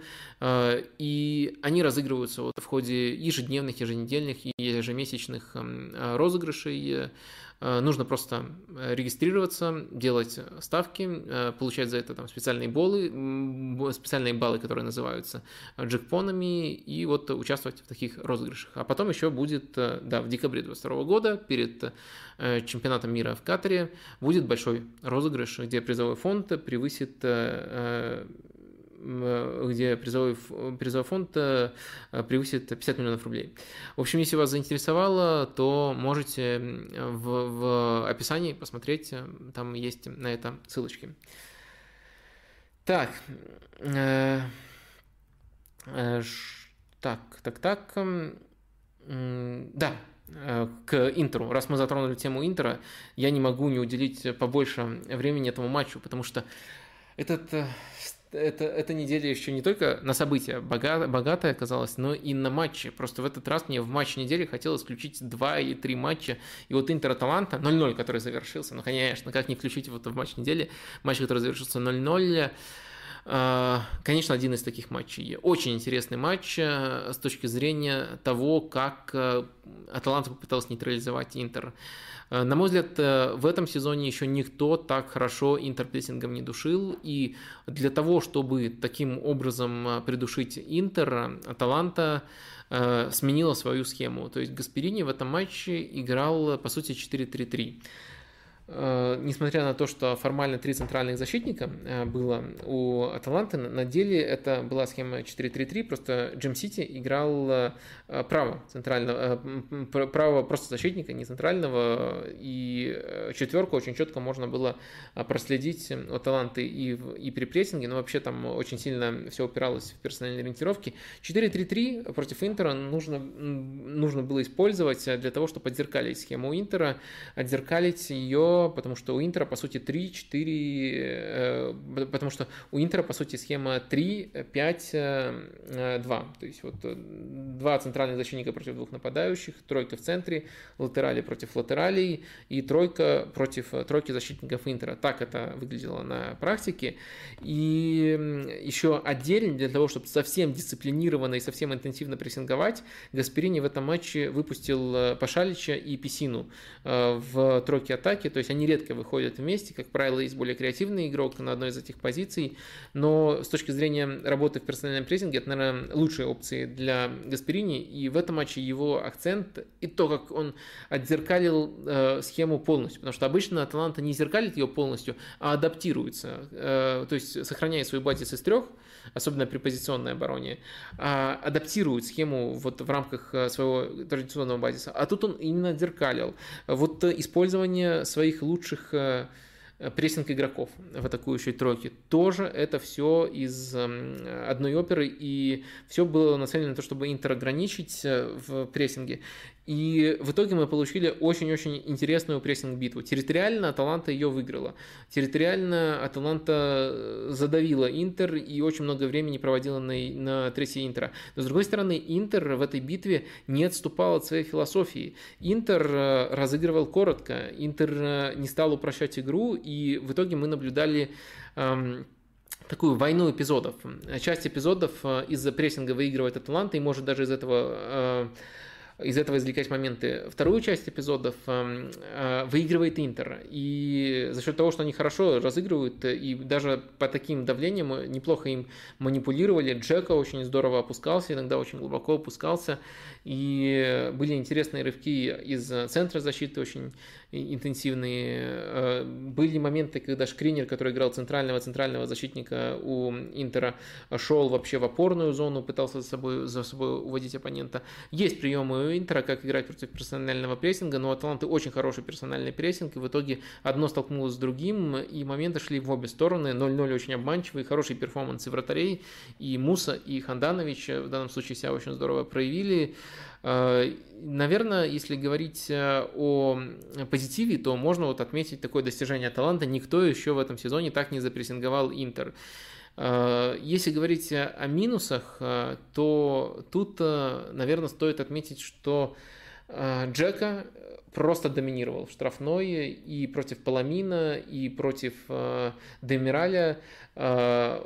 И, конечно, не помогало вот в этих эпизодах э, Интеру, э, не помогало Таланте, вернее, то, что нужно обороняться при навесах против такого футболиста, как Джека, только с двумя футболистами. Привыкли они по-другому играть при навесах, привыкли они вообще поменьше навесов допускать в свою штрафную. А вот сейчас такая проблема возникла, и Джека был невероятно близок к голу, много моментов у него было в этом матче.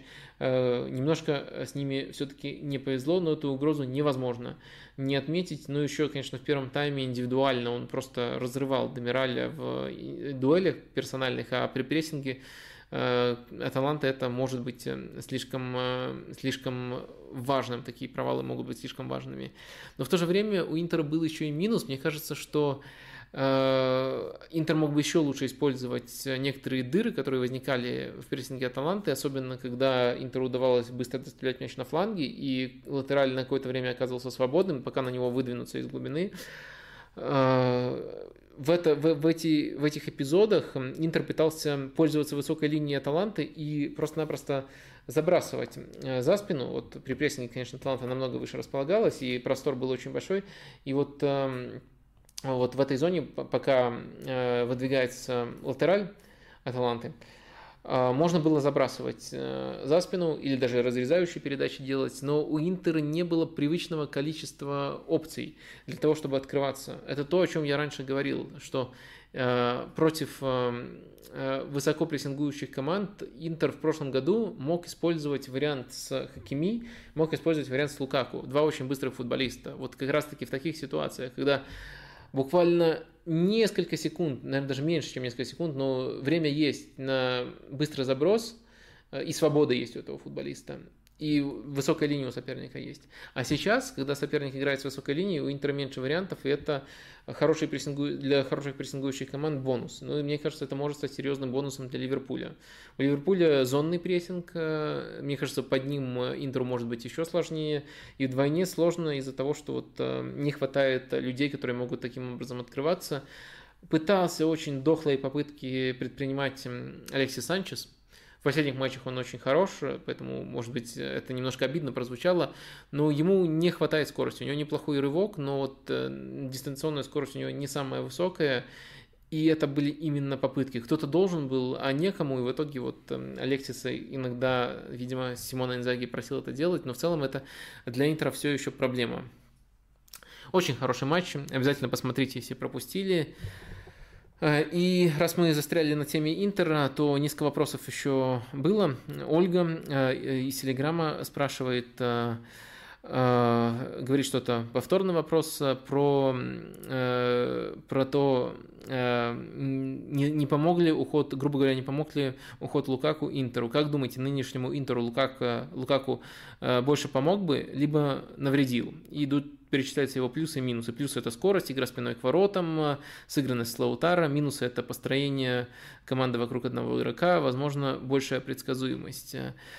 А, мне кажется, я косвенно уже ответил. Я не вижу, как Лукаку мог бы навредить. И тут следующий вопрос еще был, пришло, пришлось бы Инзаги делать перестройку под Лукаку. Нет, мне кажется, Инзаги очень, очень верно продолжает линию Антонио Конте. Конте уже был встроен идеально у у Конта уже идеально был Лукаку встроен. Думаю, что наоборот, это сейчас некоторые отклонения от, не от хорошей жизни, но очень хорошо по качеству своей работы делает Симона Инзаги. Ничего перестраивать не нужно было бы. Лукаку был бы дополнительной опцией, дает, давал бы все те качества, которые сейчас дают нападающие.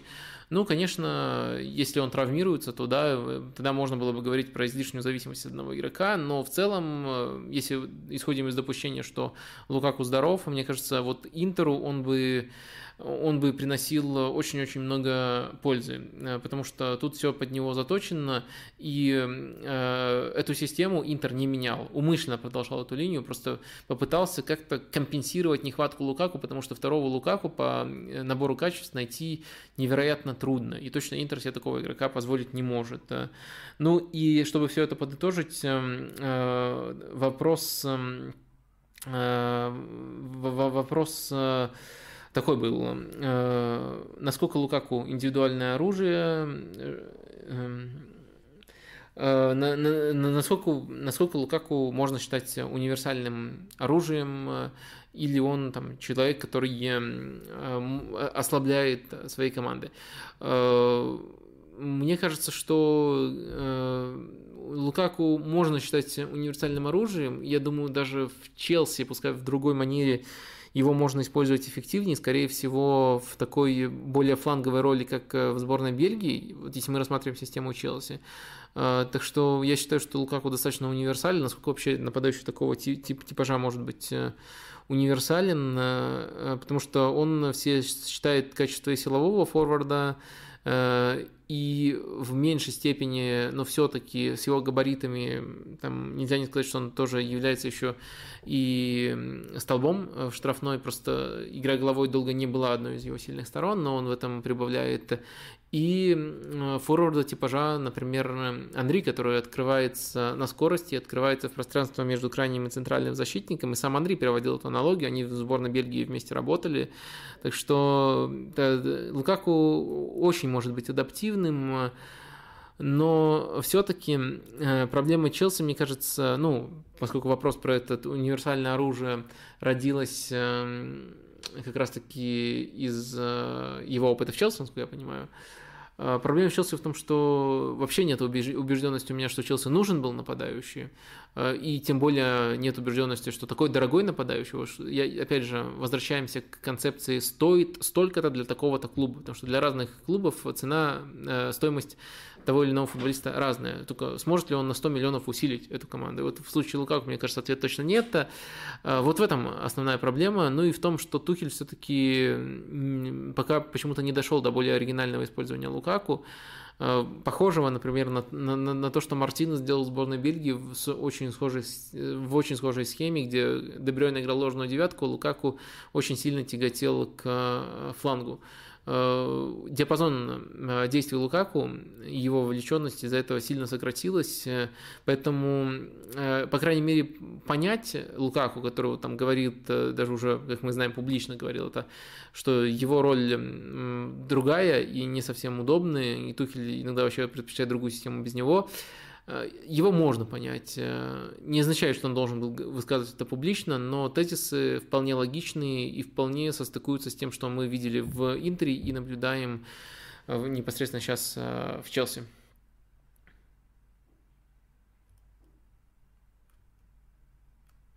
Ну, еще один глобальный вопрос, который косвенно связан с Интером, но такой прямо качественный, поэтому хочется его зачитать. А можем мы немного обсудить э, э, позиции центрального защитника в современном футболе. Уже затрагивали эту область касательно пары центральных защитников и штампов, и штампов о ведущих ведомых. Теперь хотелось бы послушать с точки зрения тактики и требуемых персональных характеристик основную разницу между игрой в тройке и игрой, игрой в паре и игрой в тройке в рамках игры в тройке, э, в рамках игры в тройке тоже должно быть э, большое различие между ролями крайних центральных защитников и центрального, как бы вы их описали. И дальше э, пример конкретный, там вот, например, Интер хочет купить Гинтера, который, вероятно, будет играть право центрального защитника. Означает ли это, что что э, означает ли это, что Шкринер, который я, э, игрок основы сейчас у Интера явный, что, что, что Шкринер будет приведен в центральную зону, а Деврей из-за контракта летом уйдет. Вот такая формулировка. И еще там дальше дополнительный вопрос про Хандановича Анану и их конкуренцию. Так, глобальная тема, действительно. Ну, если говорить э, о, э, о разнице между тройкой и четверкой, то тут э, на самом деле очень многое сводится к конкретной, конкретным командам, и полностью ответить у меня не получится. Наверное, можно проследить то, что наблюдает, ну, не, не получится ответить без без апелляции конкретным командам. То есть лучше чуть больше конкретизировать тут, а не говорить в общих чертах. А, наверное, можно проследить одну общую черту, если мы говорим а, о разнице между именно крайними центральными защитниками в тройке, то есть правый центральный защитник, левый центральный защитник и просто центральными защитниками в паре. А, центральный защитник в тройке должен быть кем-то вроде гибрида крайнего защитника просто и центрального защитника. Э, то есть э, игрок, э, который скорее не закрывает всю бровку, а просто надежный крайний защитник, Э, но при этом э, из-за того, что у него есть опыт игры на фланге, он хорошо тащит мяч, там выше среднего пасует э, и может с ним продвигаться, потому что в некоторых ситуациях это очень сильно требуется в тройке. Вот тут можно проследить такую тенденцию, что либо переучивают футболистов, ну вот последний пример, там, например, Бен Дэвис очень четко у Конта заиграл в такой роли, там Аспилькуэта до этого, очень много примеров можно найти, Маслов, Павел Маслов, забыли про такого, а мне он очень нравится. Из «Спартака» э, тоже идеальный пример э, футболиста, который, по сути, уместен только вот в тройке, и именно как крайне центральный защитник в тройке. Вот тут можно выделить определенный типаж, который переносит из команды в команду, и все остальное очень сильно сводится и к особенностям прессинга, и к другим деталям. А что касается цепочки, которую вы проследили в Интере, если мы доверяем информации, что Гинтер переходит в Интер, то да, я согласился бы вот с вашей цепочкой, что Шкринер, который, кстати, против Аталанты уже играл центрального-центрального защитника, Э, будет приведен на эту позицию, а Деврей э, с высокой вероятностью может команду покинуть. Тут все очень логично вы сформулировали, и простите, что я это так э, заторможенно читал. А что касается конкуренции между Хандановичем и Ананой, дополнительный вопрос, и там вы уточняете, что при условии, что Анана сможет быстро вернуть свой лучший уровень, свой реальный уровень после дисквалификации. А, мне кажется, что еще летом ответ на этот вопрос был бы в пользу Ананы, но в этом году прямо Ханданович хорош.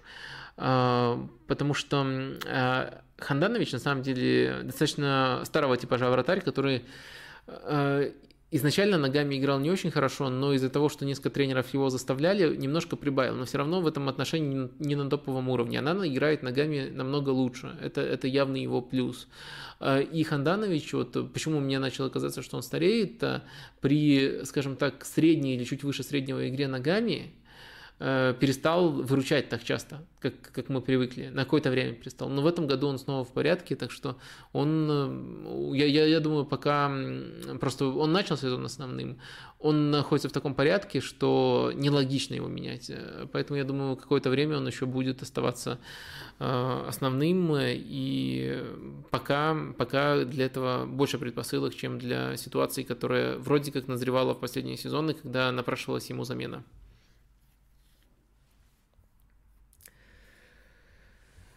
Так, давайте останемся еще ненадолго в серии А и немножко постараемся осмыслить эм, увольнение Шевченко. Э, и тут э, несколько ракурсов э, стоит открыть. Эм, первый из них это, конечно же, мой фейл. Можете посмотреть, что я писал при назначении Шевченко. Я считал, что это хороший ход для его карьеры. Я считал, что, во-первых, э, Джено уже не тот клуб, который каждый месяц там будет э, увольнять э, тренеров, ну или там каждые два месяца, потому что у них поменялся владелец, сейчас там американцы пытаются строить свой клуб, и Шевченко казался именно хорошим имиджевым ходом с точки зрения объявление о том, что вот такие люди пришли в лигу и готовы строить э, проект, у которого Шевченко будет э, лицом. И Шевченко, вот как такое лицо проекта, конечно же, э, выглядел очень неплохо. Это звезда мирового уровня в футбольном плане. Это человек, который показал, что он может, в сборной Украины показал, что он может быть что ему даже удобнее быть эм, кем-то более значимым, чем э, просто тренером, который работает непосредственно там э, на тренировочном поле и непосредственно с игроками. И такая более широкая роль ему, широкая, отчасти просто представительская роль ему подходила. То есть в теории все очень здорово сходилось. Э, и на самом деле э, у Джено, на мой взгляд, достаточно хороший состав для того, чтобы выжить, но несколько вещей я все-таки недооценил. Э, недооценил, и самое главное, что я недооценил, то, из-за чего отставка Шевченко была неизбежной, потому что я думаю, просто плохие результаты ему простили бы, это ну просто какой-то дно пробивающий уровень игры. Я просто не думал, что при любом тренере, ну, понятное дело, что если бы Шевченко дали время, мне кажется, э, динамика могла быть положительной. Да, это сейчас никак не проверить, но э, все-таки э, вот этот вот дно пробивающий уровень, я, я просто не могу представить, что Джено при любом тренере, даже если бы там был Джузеппе Якини, могла играть настолько плохо. Э, и, к сожалению, к сожалению, э, Джено играл, играл именно так.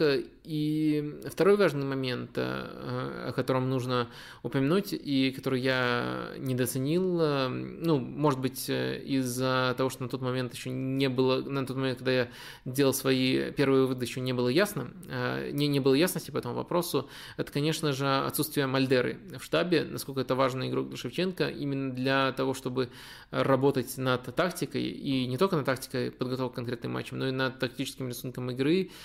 Э, мне кажется, это тоже теперь стало пугающе очевидно. Шевченко очень хорошо делегирует, но для того, чтобы делегировать, нужно собрать штаб и Мальдера, мне кажется, был мозгом. Вот мы еще сегодня поговорим про Астон Виллу Стивена Джерарда, и может немножко дешевый пример э, в том плане, что он э, так показывает э, крайности, потому что между этими крайностями есть очень много всего хорошего и плохого, но как Джерард тоже пришел по ходу сезона в Астон Виллу, и как нормализовал ситуацию, и как применил там свои практики вместе со своим мозгом Майклом Биллем.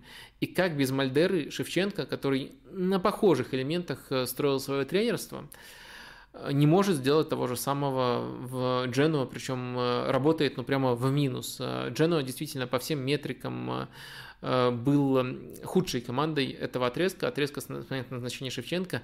И это даже нельзя оправдать э, попытками построить что-то трудное, потому что Джено по всем, во всех отношениях э, упрощал игру.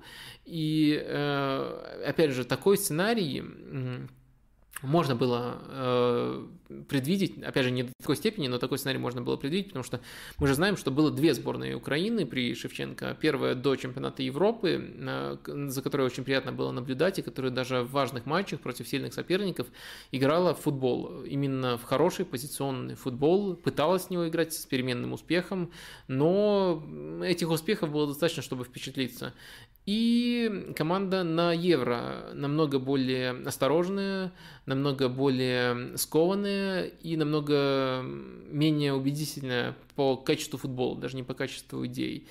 Э, и такой прагматичный режим э, в по-настоящему важных матчах, когда на кону очень многое стояло, конечно, заставил эм, усомниться, что, какой Шевченко настоящий, какая его сборная настоящая. Так, это которую видел весь мир, или так, за которой следили все-таки до э, чемпионата Европы. И при этом комплименты ему доставались именно за чемпионат Европы, где мне, на мой взгляд, результат все-таки сильно Украине льстил, да и даже если э, не оглядываться на э, конкретную стадию, то то, то, как они группу прошли, это уже показывает э, серьезную э, с третьего места, с тремя очками, уже показывает серьезную зависимость от фарта, а не конкретно от уровня футбола. А, в Дженуа фарта не было, в Дженуа, в Дженуа футбол был э, и схема намного более похожа на то, что мы видели в трусливом режиме на чемпионате Европы. И в Жену было все действительно ужасно. Вот если делать э, выводы, то э, все-таки я пока не готов разочароваться в новых владельцах Жену. Они там очень интересное назначение. Э, Блесина назначили из э, одного из, одного из учеников Ранника, одного из самых успешных в последнее время. Я бы посмотрел за этим проектом. Думаю, что да, Шевченко не дали достаточно времени, но это такой чуть ли не единственный сценарий сошелся, в котором, в, в, в котором, ну, было, наверное, опрометчиво его не уволить. Я всегда стараюсь до последнего защищать тренеров, но тут зацепиться вообще не за что было.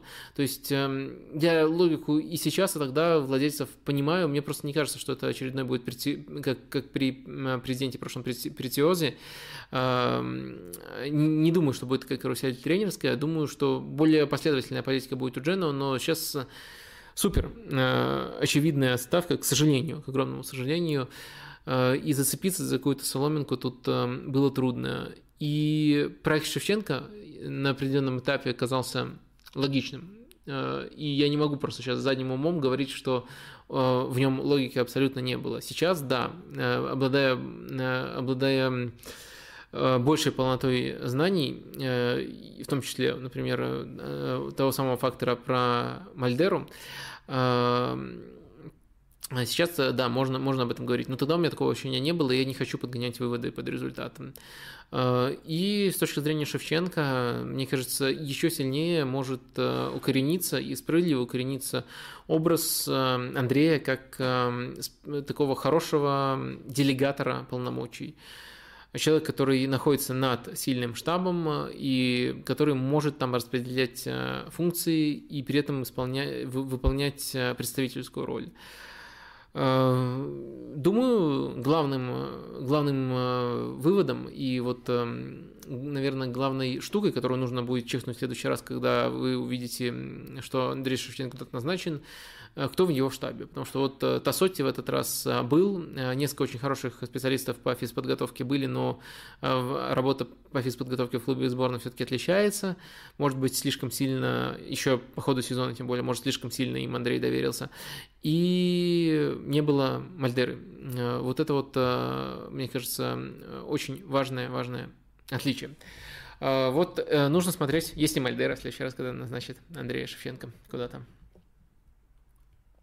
Что, раз мы уже эту ниточку протянули э, к Астон Вилле, то давайте поговорим э, об этой команде на примере матча против Манчестер Юнайтед. Да, он был выходный, но он прям подарил много ракурсов, за которые, э, которые хочется раскрывать более подробно. Ну, прежде всего, и мы потом увидели продолжение этого матча против Брентфорда, Ральф Ранник попробовал новую схему, и Манчестер Юнайтед в этой схеме выдал, пожалуй, лучшие 30 минут свои вот при раннике. Эта схема, э, скорее всего, э, лучше всего записывается как 4-2-3-1. Э, Давайте ее сейчас выставим.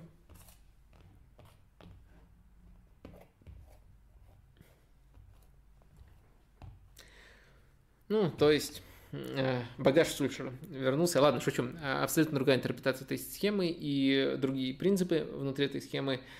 Но э, все-таки очень э, важно, что теперь, э, даже при том, что схема может трансформироваться, и в некоторых, и в некоторых стадиях Фред выдвигается, Матич остается единственным опорником, как 4-3-3 выглядит, но главное, что Бруно Фернандеш снова может искать пространство вот именно в своей любимой зоне, и когда он, неважно, насколько продуманная система вокруг него все-таки получает эти полномочия, он очень хорош, и Юнайтед в атаке преображается.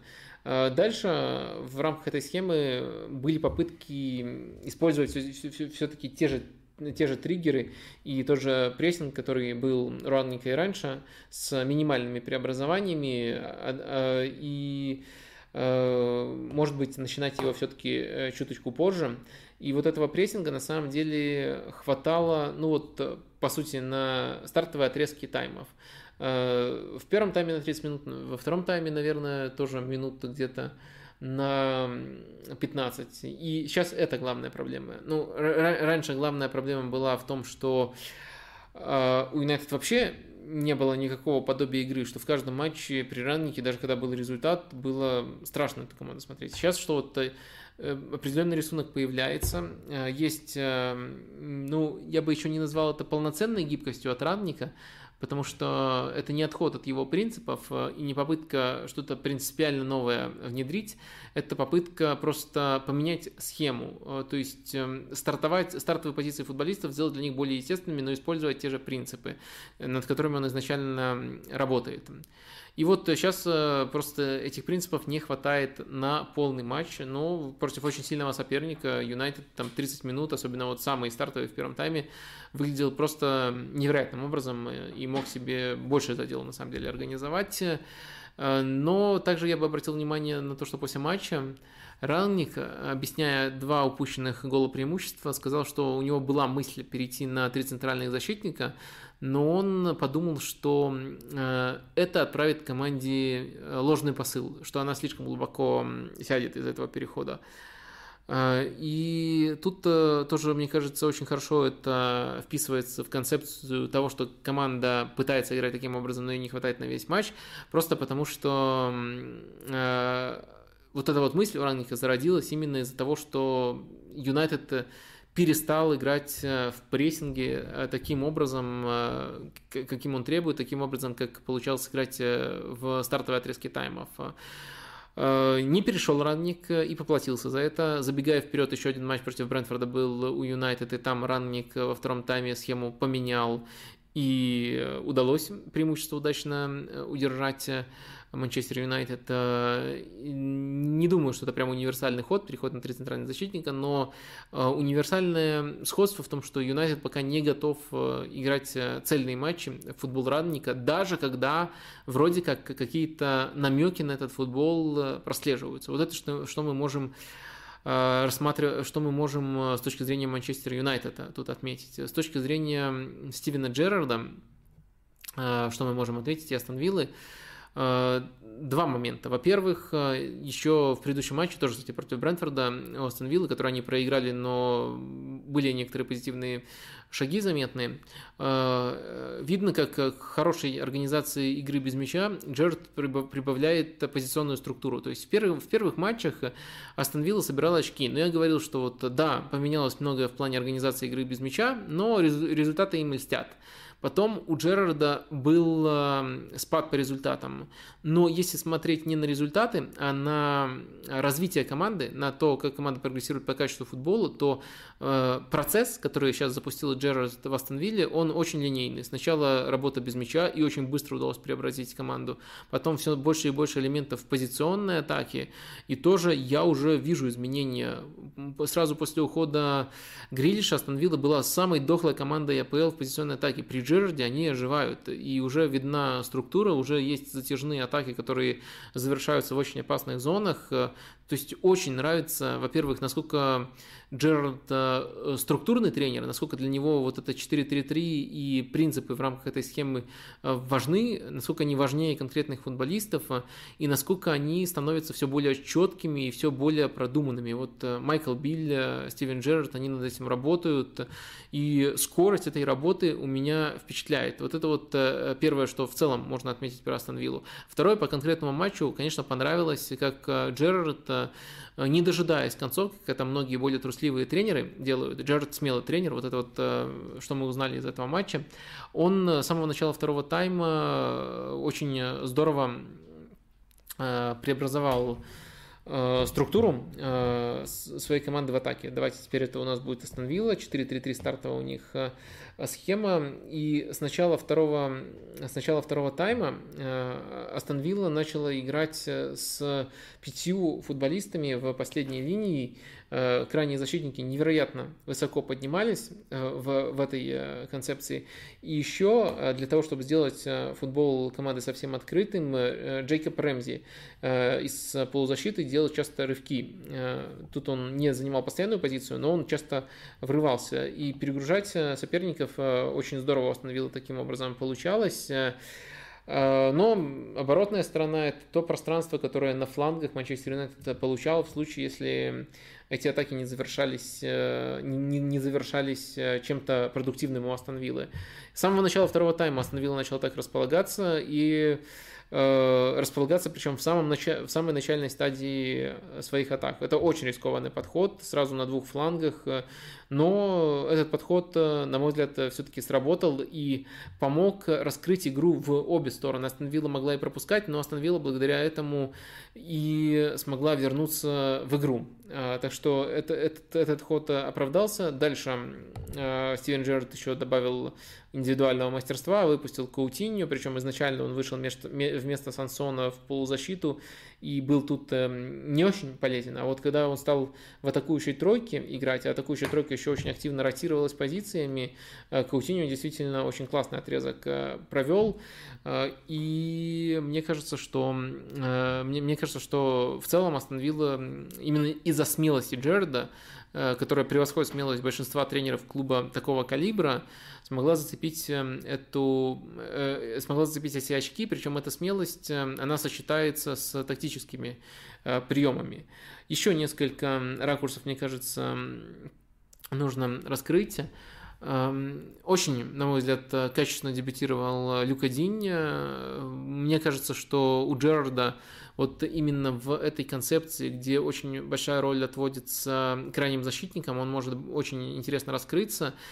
И я думаю, показательный элемент, что за него Астон Вилла готова была платить очень большие деньги, учитывая, что там он был в конфликтной ситуации, в Эвертоне, а, и там, по-моему, 27,5 миллионов за него отдали. А, мне кажется, что это показательно и подчеркивает его важность. Я бы за ним особенно следил, как он будет раскрываться по-новому в системе Джерарда. Мне кажется, что именно он будет ключевым фланговым защитником, потому что Джерард, не секрет, ориентируется на Ливерпуль, не секрет, что у него в Рейнджерсе был э, Тавинье, э, который э, правый защитник, но который играл такого защитника-плеймейкера, скажем, трендообразную роль с широкими полномочиями. Я думаю, тут левый фланг приобретет такую же значимость у Астон Виллы, а эту роль на себя возьмет Динь. Я думаю, что у него набор качеств достаточно серьезный, и вот, скажем так, такая важная важная роль в проекте Астон Виллы э, в его исполнении, она может, конечно, а, она может объяснять вот этот ход. И так, конечно, с одной стороны, очень качественный игрок, с другой стороны, достаточно явная переплата, на мой взгляд. Э, и вот э, в, в, в такой концепции, в такой концепции это было бы логичным. Но ну, непосредственно про Каутиню еще надо пару слов сказать, помимо того, что он очень ярко дебютировал. Мне кажется, этот дебют также подчеркивает э, проблему Каутиньо и вот, э, наверное, все-таки олицетворяет то, чего мне в этом проекте, при том, что мне этот проект очень нравится, пока как он развивается с какой скоростью, видеть не хотелось бы. А именно мне не хотелось бы видеть тут, э, скажем так, э, сбор старой гвардии Стивена Джерарда. Что показательного? Э, в, этом, э, в, в этой пока что аренде, но там еще говорят Суарес на подходе, э, показательно то, что Астон Вилла, согласно абсолютно всем инсайдам, Э, перед началом окна не намечала себе целью купить еще атакующего, одного, одного атакующего футболиста. Я напомню, одна из проблем, э, которую Джерард э, отчасти решил своим системным мышлением, отчасти решил за, решил за него травма, эту проблему. Одна из проблем заключалась в том, что у Астон Виллы уже есть Уоткинс, Инкс, Бейли и Буэндия. То есть э, четыре футболиста атакующих, которых на сбалансированных позициях э, очень тяжело вместе разместить. Джерард решил, ну и фиг с ним, э, у меня 4-3-3 схема, кто-то будет сидеть, не я их всех сюда привел. И соглашаясь в начале окна с тем, что еще один атакующий игрок, неважно, там фланговый либо нападающий центральный, кстати, вот Суарес центральный нападающий, как их всех размещать, вроде как не нужен остановили, он, получая возможность взять Каутинью, просто потому что такая возможность есть, считает ее настолько уникальной и берет его. Э, но мне кажется, даже если сам Каутиньо будет успешен с точки зрения клубного развития, с точки зрения распределения ресурсов, с точки зрения того, как можно было бы строить команду, скажем так, в альтернативных эм, сценариях, где нет такого яркого игрока, но есть, может быть, более стремительный прогресс команды, это все равно не очень рациональный ход. И самое вот э, пугающее, что это, это, это похоже очень на эмоциональное решение, потому что все, что раньше делал это такой Джерард, это структурное мышление, это все рациональные ходы, за которые хотелось респектовать. А вот это вот похоже на эмоциональный ход, пока он работает, пока критиковать Каутиню не модно, и опять же, я соглашаюсь, охотно соглашаюсь с тем, что для клуба уровня Астон Виллы Каутиню просто в техническом плане так, звезда такого уровня, которую хочется приглашать. И Каутиню, на самом деле, э, достаточно удобная ситуация, когда он Э, главный игрок в команде по таланту и может за счет этого игру вести. Э, но все-таки мне кажется, что ему надо играть в более свободной команде, а не в более структурной. Посмотрим, как, как, как, как он проявит себя в долгосрочке, но меня больше а, смущает, скажем так, мышление, которое привело к этому ходу, и тут у меня есть некоторые опасения. И это хорошо вписывается в вопрос Назира Шубарова, Э, который, э, который тут добавляет. Актуальный вопрос об Астон Вилле, Джерард и его перспективы. Как встроиться Каутиньо, когда есть Буэнди? Слухи, Суаресе э, и пояснение. Фанат Астон Виллы, очень мало контента таких клубов. Ссылку с тайм-кодом отправлю в нашу официальную фан-группу СНГ. Лайкайте, плиз. да, я что-то слишком много тут зачитал, даже того, что не стало читать. Очень уважаю э, болельщиков таких маленьких клубов. Это, это, это они даже не столько заслуживают уважения само по себе, сколько там очень высокий процент людей, которые очень глубоко погружены, погружены в дела своего клуба, и нет тех, кто поверхностно следит, там, как правило. Вот это вот очень сильно привлекает, поэтому, да, всегда здорово на эту тему поговорить. Мне почему-то казалось, что я какую- какую-то из этих тем не, не, раскрыл, но вот я, в принципе, обо всем этом уже Э, высказался.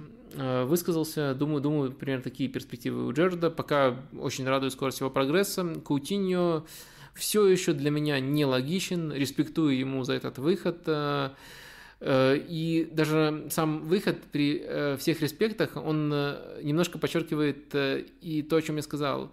Нет полного понимания, на какой позиции его использовать. Сначала он вышел как центральный полузащитник, потом его перевели в атакующую тройку, и вроде как он индивидуально решает, но яснее, как сбалансировать команду, оставить его в составе, э, а и тем более, как еще вместе с этим э, заместить, э, заместить поместить в состав других звезд, вот все это до сих пор не ясно. Вот такая запутанная в Астон ситуация. Так, постепенно двигаемся мы по э, темам этого стрима. Давайте, сегодня мало я отвечаю на ваши вопросы, давайте все-таки сделаем их, эм, э, давайте все-таки, давайте все-таки уделим им внимание. Э, из чата. 530 э, человек смотрит. Напоминаю про кнопку лайка. Мы стремимся к 1000 лайков в лайве. Было бы здорово эту цель выполнить. Осталось еще больше половины, э, так что а стримить мне еще где-то часик, так что давайте не стесняйтесь, мне будет очень э, приятно и полезно. Ну и подписаться на канал тоже можно, если вы регулярно смотрите, слушаете стримы. Э, так. Вижу много хейта в Твиттере в сторону Хендерсона из Ливерпуля. Хотелось бы услышать ваше мнение. За Хендерсона любого порву. Кто Хендерсона хейтит? Лучший капитан в истории Ливерпуля всех, кого я видел не, не будем очень глубоко уходить. Э, вот, вот, вот так вот, э, опять же, мостик от Джерарда к Хендерсону э, провели. Ну, я на самом деле сейчас серьезно не троллю. Мне кажется, Джерард хорошо махал руками и хорошо психовал во всех отношениях. Псих, мог психануть так, что вытащит матч, а мог э, психануть так, что сделает, как там в том матче против Челси, сначала э, привоз, но привоз фиг с ним, а потом еще сделает там 10 дальних ударов и погубит все атаки своей команды. Вот это лидерство Джерарда. Лидерство «я в одиночку выиграю матч», мне оно не близко. А Хендерсон настоящий лидер, на, на мой взгляд. Тут если вообще э, можно говорить о таком понятии. Сейчас, конечно, лидерство распределяется между низкими футболистами, а, он э, ведет своим примером. Он э, не психует, он играет на команду. И как же это недооценено, и какой же он крутой. И я думаю, даже, кстати, то, что Ливерпуль вышел на, на абсолютно другой уровень, на котором никогда не был при Джерди с Хендерсоном, Мне кажется, это не совпадение. Как командный игрок, может быть, даже он... Э, не хватает ему количества сезонов топовых, такого же, как у Джерарда, но как командный игрок, мне кажется, он превосходит. Ну, просто это вот э, удобной мишенью стал тут Стивен Джерард, удобной аналогии, потому что они очень разные, и Джерарда считают священной коровой, а Хендерсон, наоборот, часто хейтит. И вот поэтому удобно их сравнивать. Э, удобно в, данном ситуации, в данной ситуации было показать, что не все так однозначно. Э, Хендерсон мне ближе, я не говорю, что он лучше по уровню, но есть много-много вещей, которые недооценены и в которых он лучше, чем сам великий Стивен Джерард. Вот настолько высоко я котирую Э, Хендерсона. Командный игрок просто э, невероятный. В тактических трендах недавно я хвалил его за роль скрытого правого полузащитника. Один из лучших эм, исполнителей сейчас ее в мировом футболе. Так что за Хендерсона любого порву. Скидывайте мне эту критику. Будем каждый твит тут э, разбирать по кусочкам и перемывать косточки авторам твитов. Почему вы лично цените Клопа больше, чем Гвардиолу? Мне Клоп нравится больше, чем Гвардиолу, но я говорил, не говорил, что я ценю его больше, чем Гвардиолу. Ну, можно, конечно, говорить эм, о том, что э, Клоп построил сопоставимую по уровню команды на, на, намного меньше ресурса, и что и у него игроки лучше развиваются, но да, даже это не даст э, финальный ответ. Э, также можно сказать, что все-таки, если взять дистанцию, команда Гвардиолы сильнее, потом может быть контраргумент про то, что посмотрите, сколько он потратил. Потом может быть контраргумент о том, что да, он тратит, но при этом у него там э, Зинченко открывается по-новому, и вообще он всех этих футболистов, даже сколько бы за них не платили, э, раскрывает по-новому. И есть также футболисты, на которых деньги не тратили, и которые у него вышли на принципиально новый уровень. И так можно до бесконечности спорить, там, кто лучше. Я не знаю, мне кажется, это тренеры одного уровня, и кто лучше меняется прямо в моменте. Может быть, сейчас вообще Нагельсман лучше их обоих. Э, почему бы и нет? Э, но это пул тренеров одного уровня. А так, э, кто мне больше нравится, ну, Клоп, я об этом много раз говорил, но слово «нравится» — это не слово «больше ценю», это не синоним слова «больше ценю». Нравится — это то, что формируется из плохо объяснимых вещей. Э, может, мне просто нравится харизма Клопа. Может, мне нравится он просто, как он вещи некоторые подает. Может, какие-то его тезисы больше западают, больше с меня попадают. Э, но когда я оцениваю их как тренеров, э, я должен это отбрасывать. И, безусловно, там нравится, не нравится уровень, мне кажется, у этих тренеров эм, одинаковый. И они, кстати, очень многому друг друга учатся в последние годы. Э, и я думаю, что э, кто лучше, это в моменте определяется. Я не, не про очные матчи, а вот про, конкретно, про конкретный момент какого-нибудь там э, сезона. Вот настолько маленькое между ними расстояние.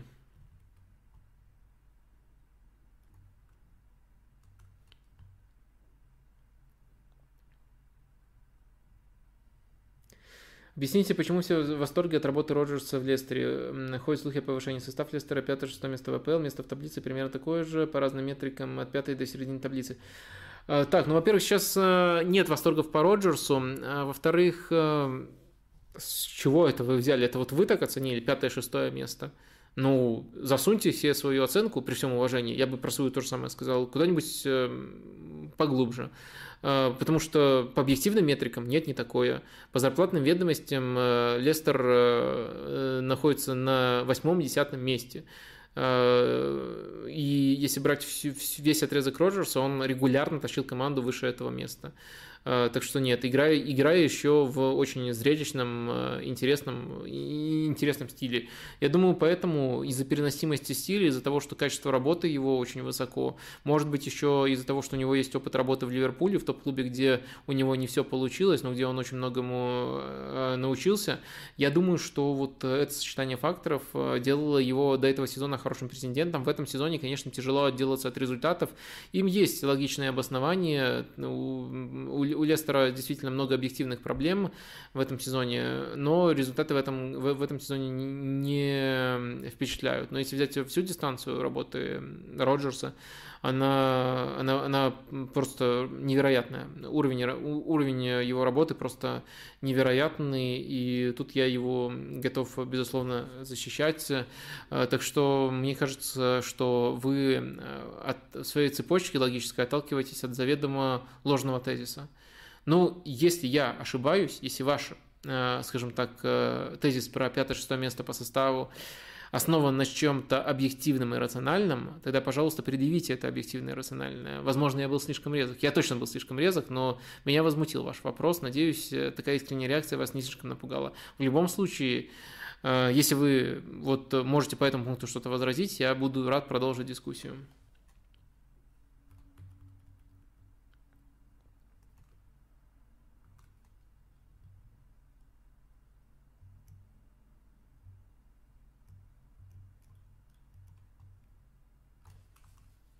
Почему Синжу выпал из общественного внимания? В первый же сезон индустрии его хвалили, сватали в топы по делу. Не по делу. Я, я вам сразу говорил, что Синжу безголовый защитник. Хорошие физические данные, но пff, головы вообще нет. Сейчас весь хайп вокруг, э, весь хайп, а сейчас весь хайп почему-то перешел на Фафана, хотя Турк все еще крут. Нет, не, не, не крут. В этом сезоне лажает больше, чем раньше, и уже яркие ошибки у него пошли. И даже в основу, если бы все были здоровы, я думаю, он бы не проходил. Фафана травмировался. В прошлый сезон у него был великолепным. Это как раз таки пример защитника, который все все сочетает и хорошо принимает решения, и данные у него отличные. Э, здоровье ему, надеюсь, вернется после тяжелой травмы и всех еще заткнет. А что касается Сюнджу, ну вот э, вы разделяете этот хайп, а я всегда видел у него недостатки. Я признаю, что хорошие данные, но я не разделял никогда хайп, именно потому что позиционных ошибок у него было всегда полно.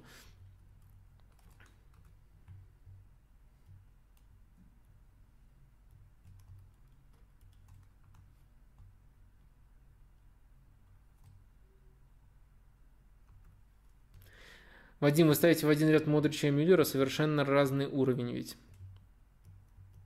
Ну, разные позиции, разные роли, да, разный уровень, нет. А, скажите, пожалуйста, мне просто уже интересно, а кто в этой иерархии выше? Ну, просто вот для меня не очевидно. Совершенно не очевидно, кто из них выше по, по уровню.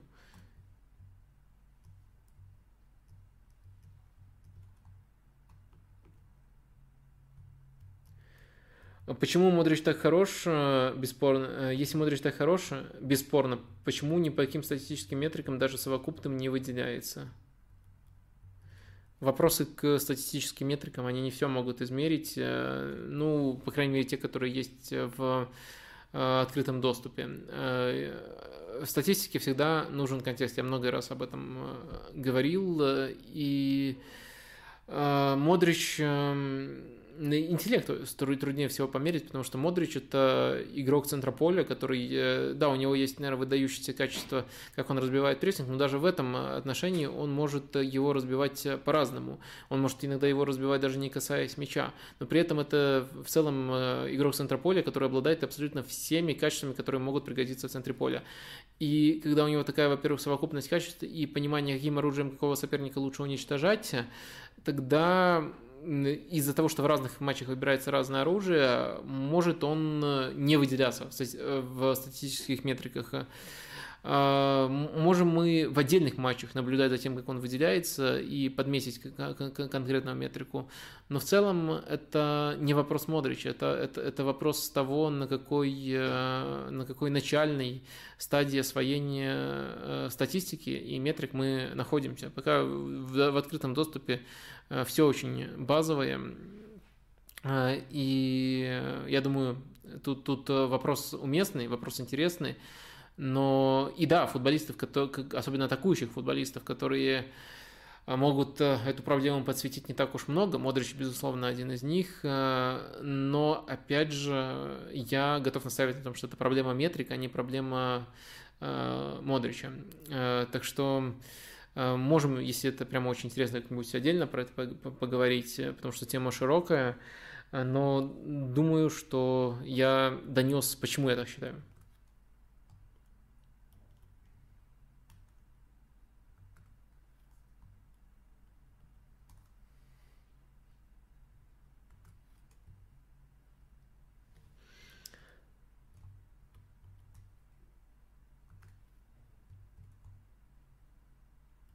Так, некоторые вопросы уже я отвечал.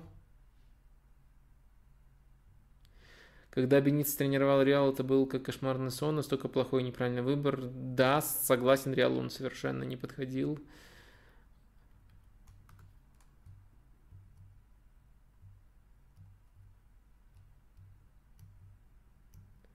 Сегодняшний матч Арсенал-Ливерпуль. Ну, я, конечно, хочу его посмотреть и успею уже завершить стрим к этому моменту, но Кубок Лиги меня не сильно возбуждает. Может, э, если пройдем финал, то, ну, супер. Э, если не пройдем, то из-за этого турнира сильно расстраиваться не буду. Так что, не знаю, у меня нет, нет, нет такого же восторга.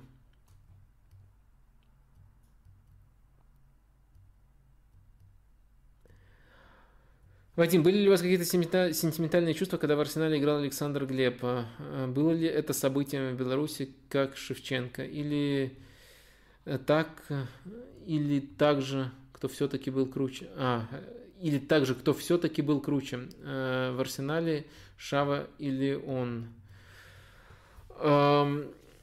Так, ну давайте по порядку. Э, у меня странные чувства были, когда Глеб играл за Арсенал потому что это действительно было событием в Беларуси, но я-то начал за Арсенал болеть э, задолго до того, как Глеб начал там играть. И в итоге такая, такая получалась странная ситуация. С одной стороны, это событие в Беларуси, с другой стороны, я-то как бы не за Глеба болею, не за клуб Глеба, я за Арсенал болею. И люди, которые болеют конкретно вот не за Арсенал, а за клуб Глеба, могли немножко подбешивать. Так что не знаю, наверное, это у других были конкретные такие персонализированные чувства. У меня, у меня и, конечно, никаких э, было бы глупо самого Александра Глеба в этом винить, э, то есть никаких, никакой антипатии к нему не было, но дополнительных чувств не вызывало. Вот э, как вы там привели там Шевченко в Украине и там Глеб в Беларуси, нет, у меня такого, такого не было. Кто круче, он или Шава? Мне кажется, Глеб э, круче, потому что у Глеба э, не было таких низших точек, которые были у Аршавина. То есть Аршавин там и в аренды уже ездил в «Зенит» обратно, и э, продолжительными отрезками выпадал из основы, и пик его в Арсенале был очень-очень-очень коротким, полтора года в лучшем случае. У Глеба все-таки более ровная карьера. Да, э, Глеб э, вообще не умел бить поворотом. То есть идеальный атакующий полузащитник, все качества кроме этого есть. А вот этого не хватает. Но в целом, мне кажется, быть игроком такого типажа, и особенно в том арсенале, приносить пользу можно. И он приносил ее очень стабильно, очень невероятно, и ушел на пике после своего лучшего сезона. А вот про Аршавина сказать все-таки такого нельзя.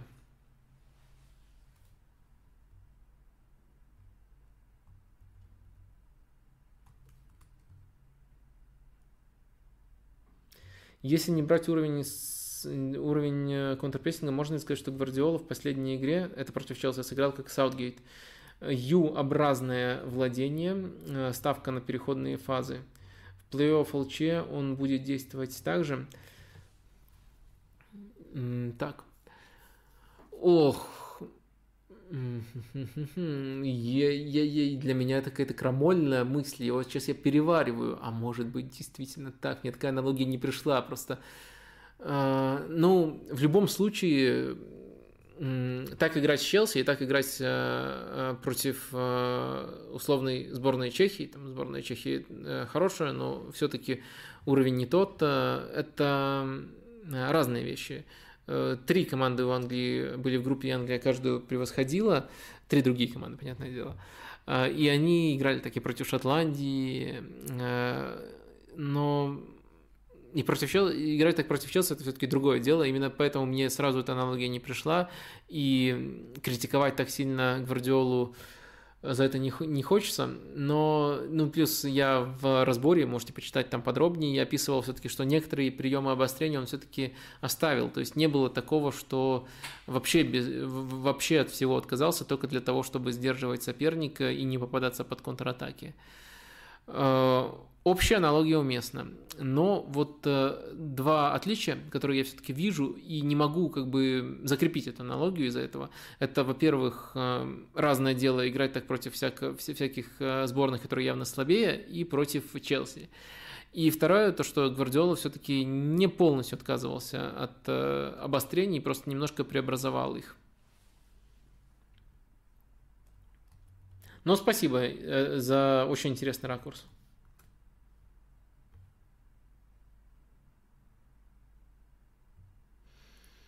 Вадим, очень ценю, что ты делаешь. Я считаю, ты один из лучших в своем деле. По поводу Елагина выскажусь кратко. Человек не понимает в футболе системно. О, наконец-то, наконец-то мои боты начали работать.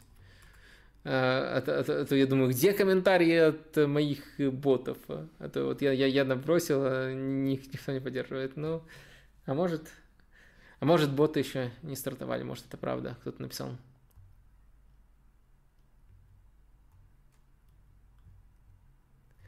Что думаешь, что думаешь о работе Бардалоса Валенсии? А, не, не удалось пока Бардалосу главное перенести. То есть э, по принципам игры, да, вот есть упрощение э, игры, с которыми его ассоциируют. Есть схема 4-4-2, которую он внедрил. Есть э, интересная наработка конкретно под профиль футболистов Валенсии. Сейчас покажу быстренько ее. Э, так, так, так, так, 4-4-2. Э, одним из атакующих футболистов играет Гедыш, он может опускаться в опорную и отходить на левый фланг, откуда ему удобно смещаться, а Угадура, номинальный нападающий, стартует на левом фланге, там отрабатывает в прессинге, чтобы Гедыш был освобожден, а потом становится ситуативным нападающим, когда команда с мячом. Вот это вот некоторое отличие от его Хитафи. И хорошо подходит для того, чтобы раскрывать Гедыша. Гедыш проводит сейчас свой самый результативный сезон, вот за это можно немножко так похвалить э, его, но главное не удалось копировать, не удалось копировать прессинг, то есть Валенсия делает это все то же самое, что делала Хитафи, э, что делала Хитафи, только нет, э, скажем, прессинга, который по интенсивности был бы там в топ-2 э, или, ну, иногда чуть там хотя бы в топ-4 по, по Ла Лиге. Это делает Хитафи уникальной командой. То, как они играют без мяча, а у Валенсии, ну, как бы есть лицо Бардаласа, но нету то, что то, то что вот э, то, то, то, того элемента, который делал команду по-настоящему сильной, по-настоящему э, грозной. Вот если это изменится, тогда было бы интересно э, посмотреть.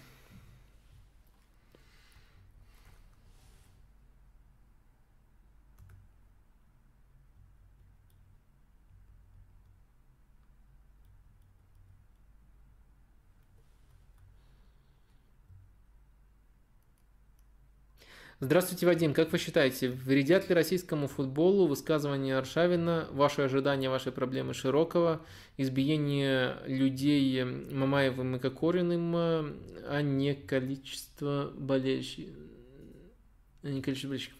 Так, ну, в целом понятный вопрос. Ну, мне кажется, тут не обязательно все в одну кучу в одну кучу э, грести. Ну, то, что сделали э, Мамаев и Кокорин – это преступление. Да, их э, слишком показательно, слишком сурово за это преступление наказали, но, тем не менее, это преступление. И тут а, неважно, они там футболисты или нет, конечно, это вредит э, российскому футболу, но частные случаи, наверное, возможны в практически в футболе любой страны. Ну, случается такое периодически. Да, конечно, это, это, это, это вредит, но все-таки ставить это в один ряд с милым, безобидным высказыванием Андрея Аршавина «Ваши ожидания, ваши проблемы» я бы и близко не стал. Ну, высказывание Широ... или там или вы про историю там судьей Широкого, ну, короче, не знаю, у Широкого большой список поступков. Ну, давайте про Аршавина тогда, потому что это точно не должно в этом ряду находиться. Я считаю, что ваши ожидания, ваши проблемы – это э, фраза очень умная, но сказанная и очень правильная, и очень точная, но произносить ее в тот момент э, и в том месте Андрей Аршавин не имел права. Вот только в этом его ошибка. там в общении, по-моему, с какими-то даже вип-болельщиками, ну, неважно. Он это бросил, это было заснято, и это стало мемом. Э, и уже там э, с любым, э, даже не самым правильным поводом ее употребляют. Но в целом, я понимаю, это было после Евро 2012, когда сборная России, сборная России играла очень хорошо, просто превосходно. И там, на самом деле, серия была очень классных матчей до чемпионата Европы. На самом чемпионате Европы, если брать качество футбола, Россия мне нравилась больше, чем на Евро восьмого года. И э, России, если говорить откровенно, банально не повезло тогда не уйти из группы. И футболисты, наверное, это все-таки ощущали. Им было тоже очень обидно. Это не, не, не модно, конечно, погружаться в чувства футболистов, э, потому что они такие деньги получают. Но для меня, как для зрителя, даже стороннего, я же все-таки не россиянин даже, э, это, это очевидные факты, что не повезло, и что Россия тогда была очень хорошей сборной, очень красивой, очень зрелищной. А, и вот такая развязка. И представьте вот э, футболиста, который испытывает э, и разочарование того, что просто вылез случился, и разочарование того, насколько он несправедливым был, начинают э, втирать, основываясь на кухонных аргументах в духе страна 146 миллионов, а набрать 11 футболистов, которые там обыграют Польшу, не могут. Ну, мне кажется, э, это действительно неправильные ожидания, несправедливые. Такой корреляции между населением, э, мы уже много раз это обсуждали, населением и уровнем футбола в стране нету. То есть фраза абсолютно точная. Э, говорить это в лицо болельщику, это неправильно, на мой взгляд. Сказано это было на эмоциях. Контекст этих эмоций я постарался сейчас описать. Ну и заносить это в какие-то преступления русского футбола неправильно. Э, я, кстати, думаю, что наоборот, русский футбол, когда эту фразу признают и поймут, это будет означать, что русский футбол выходит на новый уровень. Так что она, наоборот, может стать спасительной для русского футбола, а не вредительной, как написано у вас эм, э, в вопросе.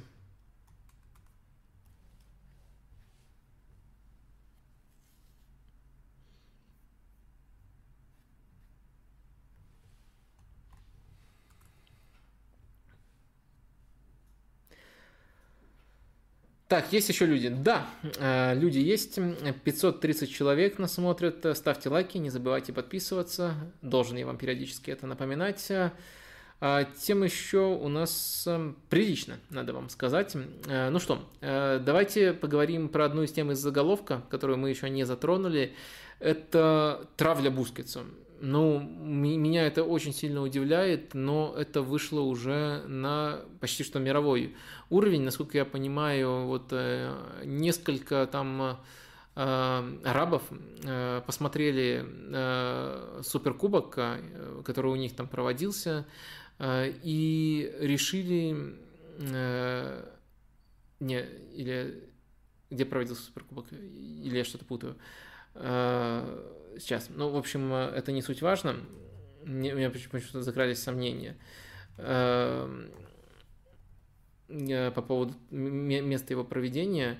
Э, что-то меня переклинило. Ну ладно, не, не суть важно, но в любом случае этот хэштег, который зародился еще в Саудовской Аравии, который э, формулируется как, сейчас э, найдем его, усадите на лавку Бускетса и потом его начали там подхватывать э, в разных странах, э, и люди, такое ощущение, что думают, что способствуют какому-то прогрессу, на самом деле показывают просто свое э, ужасное непонимание, ужасное непонимание работы, которую делает Бускетс и вообще его роль на поле. Никто не отрицает, что матч, наверняка редкий матч, который посмотрели эти люди, редкий матч Барселоны, хотя они наверняка считают себя фанатами, людьми, которые хотят лучшего для клуба. Э, это, конечно же, Класико, в котором э, Бускетс допустил э, результативную ошибку в первом голе, ну и многие еще пытаются на него заносить эм, третий гол, но об этом мы поговорим чуточку позже, когда он выбросился в контрпрессинг. Вот, мне кажется, такая ситуация сложилась. Сделали выводы по одному матчу пытаются сейчас, э, пытаются сейчас развить эту компанию, и мне кажется, эта компания в первую очередь подчеркивает э, насколько, насколько разнится понимание футбола между болельщиками Барселоны в Испании, ну или в Каталонии, и болельщиками по всему миру. Мне кажется, э, это сугубо сугубо такая интернациональная тенденция, то есть внеиспанская тенденция, и ее пытаются разогнать, э, сделать из этого события, и наблюдать за этим, конечно же, э, просто-напросто противно. Если мы говорим даже об этом сезоне, то мне, мне кажется, что Э, очень показательный инсайт, который недавно выкатила испанская газета АС, о том, что для Хави э, сейчас состав Барселоны это Бускетс и еще 10 футболистов. Вот так он формулирует, так он его важность видит. Э, если говорить непосредственно о том, что мы можем на дистанции прощупать в этом сезоне, то а, тоже э, можно посмотреть на такую метрику, как э, EPV, которая пытается оценивать э, добавленную стоимость каждого владения, в котором участвует футболист.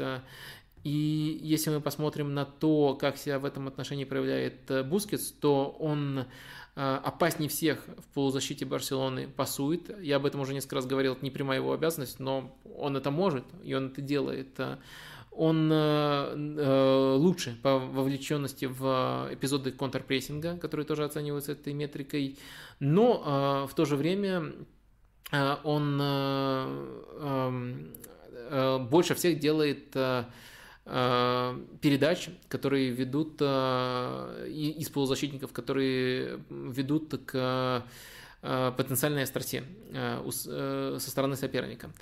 Если взять баланс, что он дает и что он э, у команды, скажем так, отнимает, то все равно у него самые лучшие положительные метрики – а, именно вот по тем аспектам, за которые его после Кубка пытаются критиковать. То есть это никак не оправдано. Во-первых, такие эпизоды, когда Бускетс э, долго держит мяч для того, чтобы принять э, не примитивное решение, а интеллектуальное, как в первом голе, когда Бензема его на этом подловил, они часть игры Бускетса. То есть иногда э, за это будут наказывать. Это, конечно, хочется, чтобы пореже, но это в принципе нормально.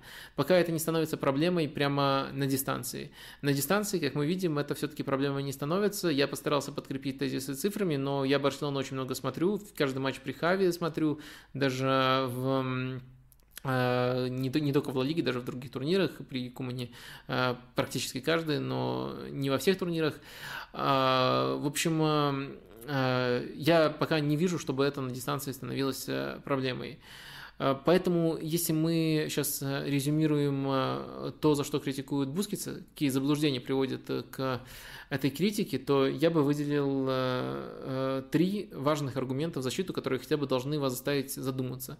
Во-первых, это э, то, что вокруг Бускетса пока только строится система, и то, что он даже в нынешнем возрасте, в нынешнем состоянии, в, в построенной системе может себя проявлять просто э, прекрасно. Мы видели на чемпионате Европы в составе сборной Испании э, тоже барселонский футбол, но чуть более отлаженная выстроенная система, которой давно не было в Барселоне, и которую сейчас Хави только пытается возвращать.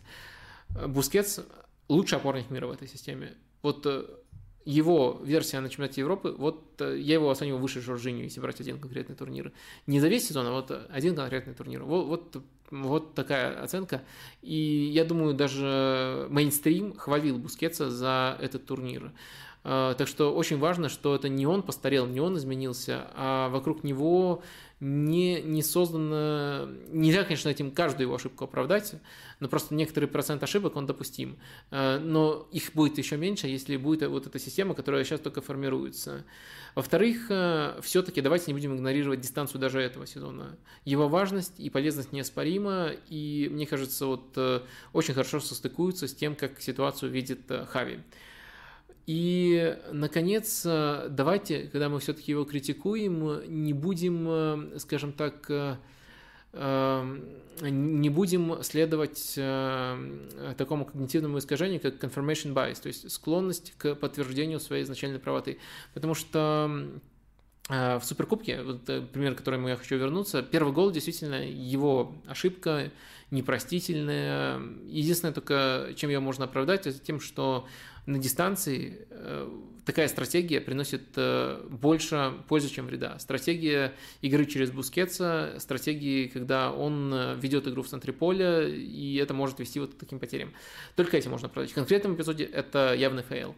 А вот э, к этому фейлу почему-то вот добавляют далеко менее очевидную ошибку, и тоже лепят из нее ошибку результативную. Это какая угодно ошибка, но не результативная. Это одна, в лучшем случае одна серия ошибок уже в третьем голе, когда он выдвинулся в контрпрессинг, и э, в целом, мне кажется, э, тут э, можно из-за того, что этот контрпрессинг был разбит, выделить действие Бускетса как ошибочное, но против большинства соперников это действие было бы абсолютно правильным. Абсолютно идентичные действия Бускетса во многих эпизодах этого сезона приводили к тому, что он лучше всех накрывал в контрпрессинге, и у него действительно лучшие показатели по, по, по, по этим показателям, лучшие показатели по этому параметру. Так вот, это было бы правильным решением против большинства соперников, но Реал не большинство соперников, Реал прошел это давление, и тут в первую очередь я бы на этой стадии отмечал, насколько насколько здорово действовал соперник, потому что всегда есть э, и сопротивление, против которого ты играешь. И да, постфактум э, долю вины на Бускетса в этом голе можно положить. Но как э, почему-то начали делать из вот одной явной ошибки тему снова Бускетс два гола привез, откуда вот взялись эти два, мне, конечно, непонятно. И хэштег, который после этого появился, эм, это, конечно, тоже, это, конечно, тоже категорически ненормально. Так что мне кажется, что тут важна взвешенность, э, Вообще главной темой прошлого стрима была взвешенность у нас. Ну и сегодня пусть немножко будет. Я постарался ее Э, дать. Э, про Барселону э, есть еще один вопрос, который косвенно связан. Он, и я выражаю вам респект за это, без истерик написан. А вот в таком тоне, но тоже касательно Бускетса. Стоит ли Барселоне, на ваш взгляд, искать замену Бускетсу? Хотя в команде уже есть Нико и Санс. Или Хави же все-таки необходимо менять саму роль опорника на поле, чтобы не так остро нуждаться в игроке с таким набором качеств, как у Серхио? А, так, ну тут э, очень четко проговорено, что это скорее речь про долгосрочную замену, когда Бускетс постареет. Несколько раз мы обсуждали это на прошлых стримах, э, но тут есть небольшой апгрейд. Я считаю, что не, пока не нужно, что еще несколько сезонов очень хороших у Бускетса есть. Э, вот учитывая особенности его роли, учитывая его текущий уровень, я думаю, что э, можно тут э, э, сослаться на слова Пимьенты, тренера второй команды Барселоны, который с Нико Гонсалесом очень э, подробно работал, очень долго, вернее, работал. И он говорит, что его основная позиция – это вообще позиция Бускетса. Просто сейчас невозможно его использовать на этой позиции, потому что Бускетс играет абсолютно каждый матч. А так-то мы видели эволюцию Нико Гонсалеса, который уже успел поиграть э, ну, по сути, во всех э, местах полузащиты, кроме вот э, желанной позиции. Э, и он, мне кажется, растет при Хави, он, мне кажется, все интереснее себя проявляет. И думаю, вот учитывая такую оценку, учитывая его общий уровень, оценку от тренера, который его знает, так-то я сам-то не видел его на позиции такого шестерки, то, что называется в Испании шестеркой, на позиции такого разыгрывающего опорника. Э, я, я думаю, вот это оптимальный вариант. Э, и э, человек, который знает систему Барселоны. И я бы не сказал, что на рынке сейчас так, так уж много футболистов, опорников именно с таким набором качеств. Наверное, в Академии их и в текущей ситуации рентабельнее искать. И все-таки с точки зрения философии тоже правильнее.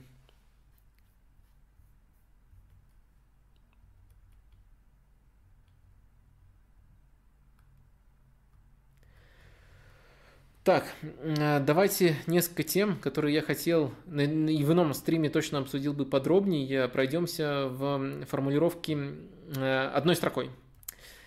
Э, во-первых, я, как один из главных апостолов Яна Зомера на земле русской, должен вам сообщить, что исторический матч был в эти выходные против Байера.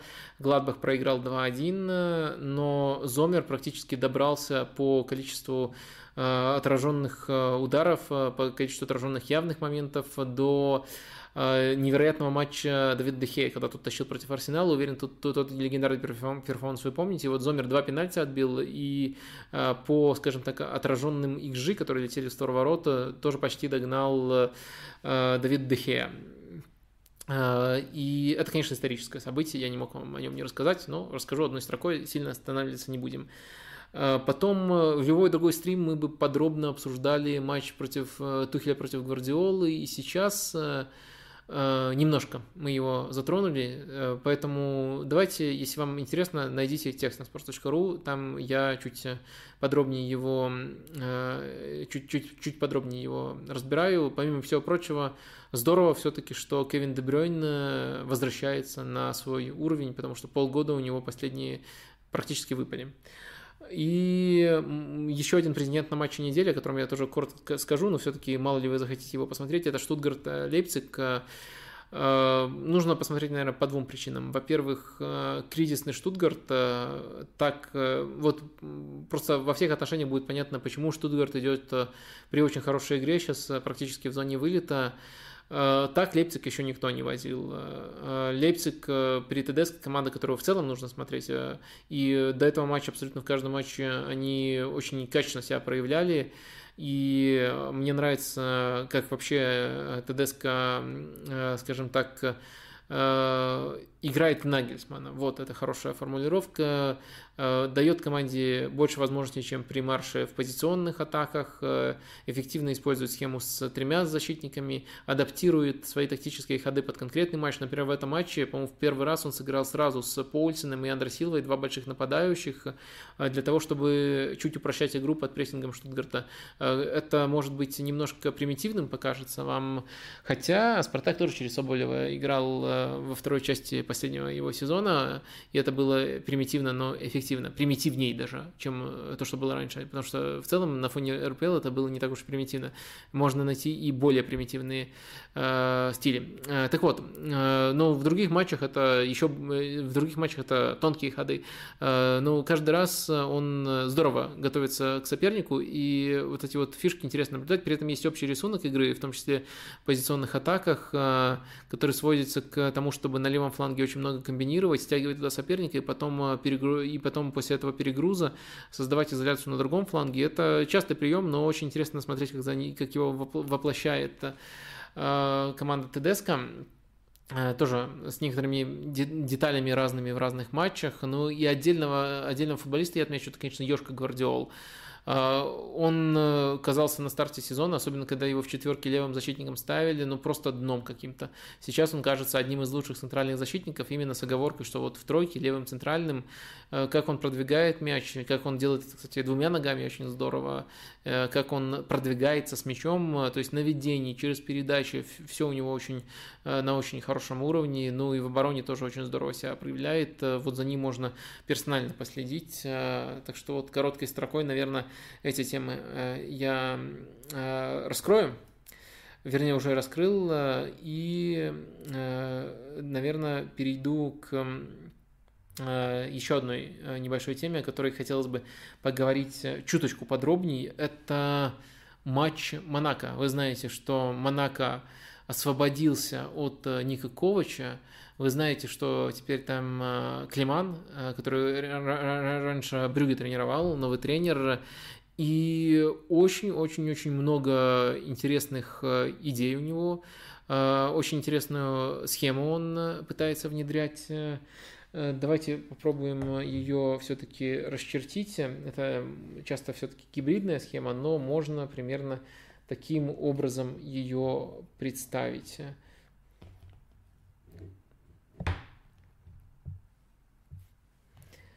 Да, вот, наверное, так можем ее представить. Тройка защитников. Определенного своего рода квадрат из игроков в э, центре поля и Э, очень э, высокий, даже можно сказать, вингер, можно сказать, латерали, по крайней мере, в отличие от Билсы, э, в, в, в отличие от Сан-Паули в Марселе в начале сезона, они не инвертированные, а в остальном схема очень похожа. Ну вот тут, например, играет Желсон Мартинш, он правша на правом фланге, то есть нет такого, что тут Ундер, и он смещается, как в Марселе это было. А вот если брать просто расположение, то чем-то схемы похожи, и в очень интересной манере Монако атакует. Наверное, главная деталь, э, которую, которую можно отметить на, на фоне клуба, это роль вот этого футболиста. Если, вы, если я вам не скажу, вы будете, наверное, гадать, кто, и если не видели матч, вы будете гадать, ну, может быть, попыток 7, кто этот футболист, и только тогда, может быть, если вы хорошо знаете всех футболистов Монако, вы скажете, что это Кайо Энрике. Один из лучших левых защитников прошлого сезона. Теперь у него играет как одна из десяток. Вот э, так Монако располагается. И понятное дело, что все тут завязано на том, чтобы на том, чтобы двигаться э, в рамках э, треугольника, в рамках перегруза на этом фланге. По-разному его можно создавать. Иногда даже Диоп сюда приходит с противоположной стороны поля. И э, Кайо Энрике, он постоянно делает рывки для того, чтобы создавать ширину и открывает там простор для смещений в центр футболиста левого фланга. Это все выглядит очень интересно, очень Э, продумано, и практически все моменты против Клермона именно таким образом Монако создавал. Там, по-моему, сделал э, гол голевую и поучаствовал в прессинге, который привел к еще одному голу Энрике, то есть только в одном голе, по-моему, он не поучаствовал. Вот настолько он эффективен в этой новой роли. Ну и вот левого защитника сделать, по сути, десяткой – это интересный ход. На самом деле, э, я бы скорее говорил об общекомандных преобразованиях. Э, при Никаковиче слишком все-таки стерильным было владение, и футболисты совсем боялись брать игру на себя, и э, вот минимизировали моменты в обе стороны, и Монако очень тяжело давалось, давались попытки открыть матч, даже если, если они не, не забивали какой-нибудь гол со стандарта.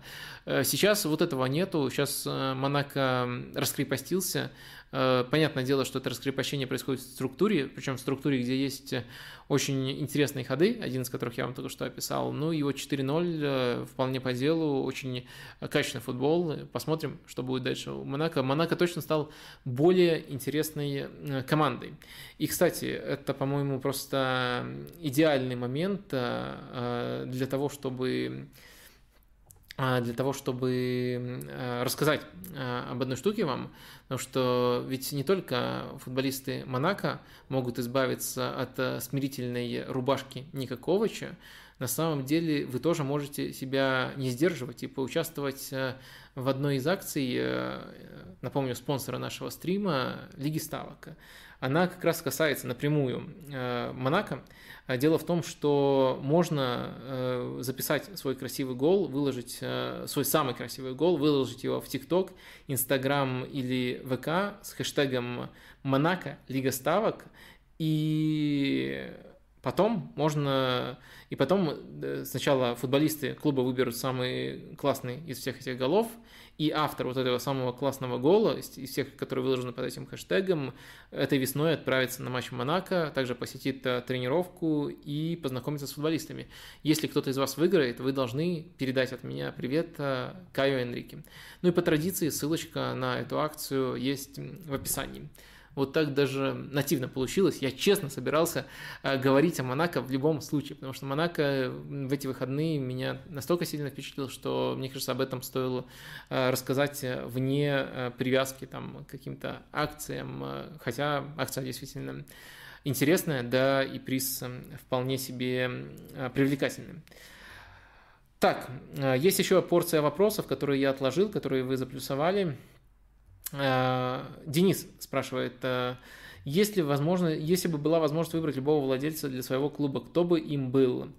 Шейх Мансур, Перес, Берлускони, Джанни Аньели или, может быть, Зарема? Э, простой такой лайтовый вопрос. Я несколько раз, по-моему, отвечал. Я бы выбрал Джона Генри. Мне кажется, во-первых, эм, это э, владелец, который построил структуру, которая позволяет клубу э, регулярно прыгать э, выше своего объективного места. Да, очень важно, тут конкретная личность тренера и важную роль играет, но там структура шире, и у Ливерпуля все на невероятном уровне, и это сильно повысило просто статус клуба относительно того места, где они были, должны были бы находиться, если бы все просто определялось деньгами. А, это первый ракурс, что меня, э, что меня э, впечатляет. Второй ракурс – это все-таки не стыдно. То есть э, можно там быть, ну, можно выбрать самый простой путь, там, самого богатого владельца мне подавайте, там, из Саудовской Аравии, либо там из Арабских Эмиратов. Но такой ракурс постыдности, я сейчас даже не говорю про спортсвошинг, я говорю именно о том, что денежный мешок, сорить деньгами, купил все свои успехи. Вот такой постыдный ракурс может быть. У Ливерпуля такого ракурса нету. Поэтому вот, эм, вот я, я бы такого владельца выбрал себе.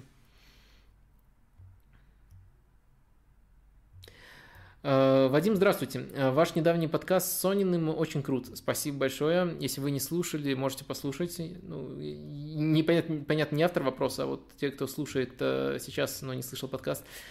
Могли, но я немного запутался. Могли бы вы четко подытожить, что такое ФФП, плюсы и минусы? Ну, давайте постараемся коротко подытожить. Если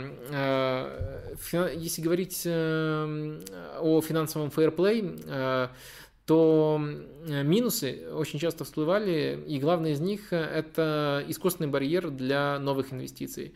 Я не вижу, как это помогает футболу. Э, то есть, э, по сути, э, это превращает футбол в практически полностью закрытый кружок.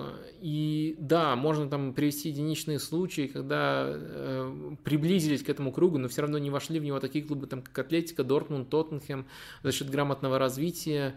Но э, в целом э, эта ротация в, в, при здоровой конкуренции должна быть... Э, большей, и она должна приводить к новым инвестициям в футбол. А потоки инвестиций, нравится вам или нет, называть денежными мешками или нет, но они все-таки помогают футболу в целом развиваться.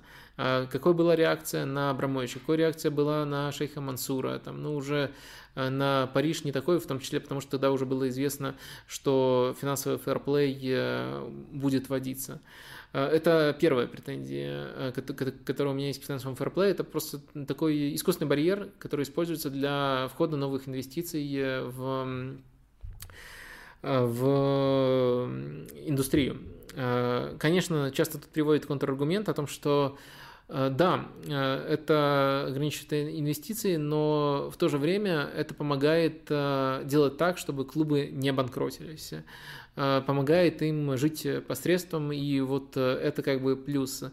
Э, на самом деле банкротство, которые, ну, или ситуации близкие к банкротству, перерождение некоторых больших клубов, ситуации, которые породили саму необходимость чего-то подобного, можно контролировать иначе. Можно прописать Э, так, такие условия, э, в которых инвестор не может э, вешать долг на клуб. Да, это тоже кого-то отпугнет, но все-таки это, тогда целью будет действительно борьба против конкретных сценариев, неприятных для футбола, а не попытка под давлением больших клубов ограничить возможность э, но появления новых больших э, игроков. Так что это, это, это, это мне кажется, немножко э, лицемерно. Так что я, я в целом э, противник финансового фэрплей. Вот это вот основ, основные минусы. Ну и, конечно, есть еще один минус. Это, э, это конечно же, непоследовательность его применения это вольность, с которой, с которой она применяется в достаточно похожих случаях. Там случай Манчестер Сити, случай Парижа. Подробнее можно об этом говорить. По-моему, даже когда-то ролик записывал. И, конечно, подкаст с Сониным помогает понять э, некоторые детали. Некоторые детали, которые не на поверхности. То есть, э, насколько Э, неравные, например, возможности у ЕФА для того, чтобы быть э, последовательным э, в разных случаях. Ну, неравные с клубами возможности, и иногда приходится ну да, просто выбирать, просто выбирать битву, которую ты можешь выиграть, хотя со стороны они, за исключением пары деталей, могут казаться похожими насколько, э, пускай может не для больших клубов, а для клубов попроще, которые тоже банкротились и исчезали раньше, э, насколько поменялось вообще планирование, которого раньше не было, а сейчас какое-то подобие бизнес-планов они вынуждены составлять, и такие истории тоже очень интересно Константин рассказал.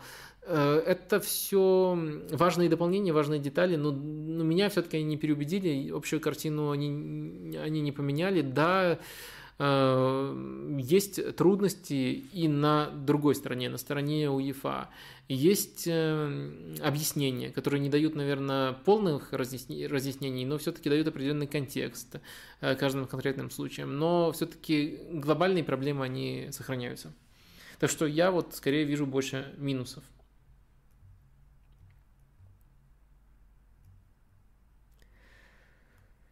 Так, э, ну мы уже на, э, на финишной прямой.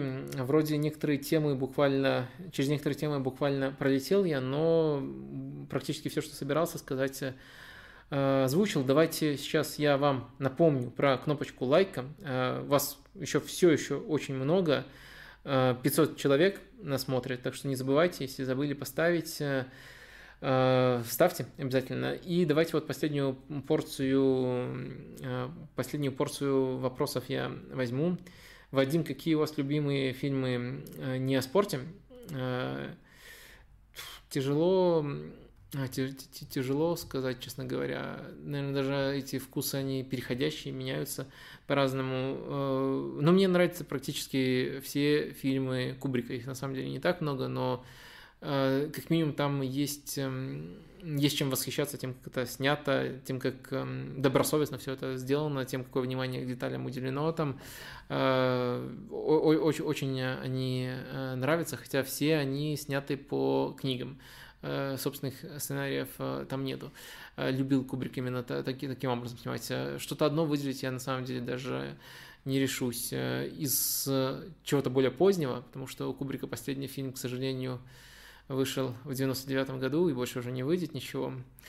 Чего-то более позднего, ну, мне нравил, нравится, нравился фильм «Скорсезе. Отступники». Это, по-моему, ремейк какого-то азиатского кино, но тоже очень здорово сделано. А, ну, пусть будет пока таким ответ, потому что, ну, просто в какой момент, э, что вспомнишь в какой момент, э, это, э, это, это может меняться, но я думаю, направленность вы более-менее поняли.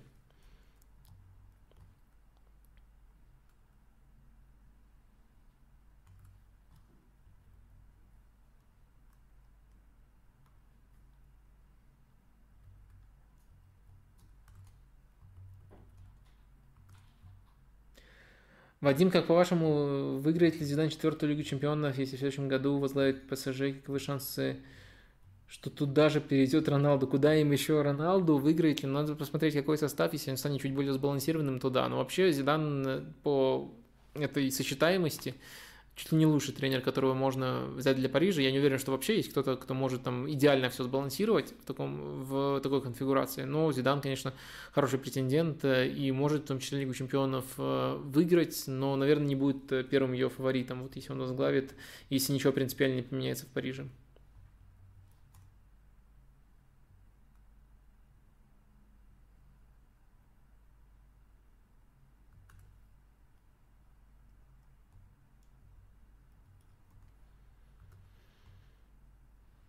Глупый вопрос, если у вас любимая футбольная схема. Да нет, наверное, нету. А, но и меня когда спрашивали, если бы я был тренером, по какой бы схеме я играл, я говорил, наверное, в большинстве команд 4-4-2 Симеоны, ну, с похожими принципами, а, но в то же время в идеальной команде 4-3-3, но это все настолько условно, и э, сама, сама идея все равно важнее, важнее схемы, так что не знаю.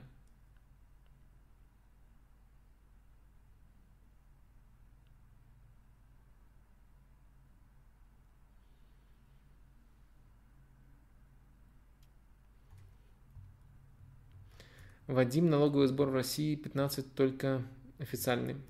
Работодатель платит еще 25-30%.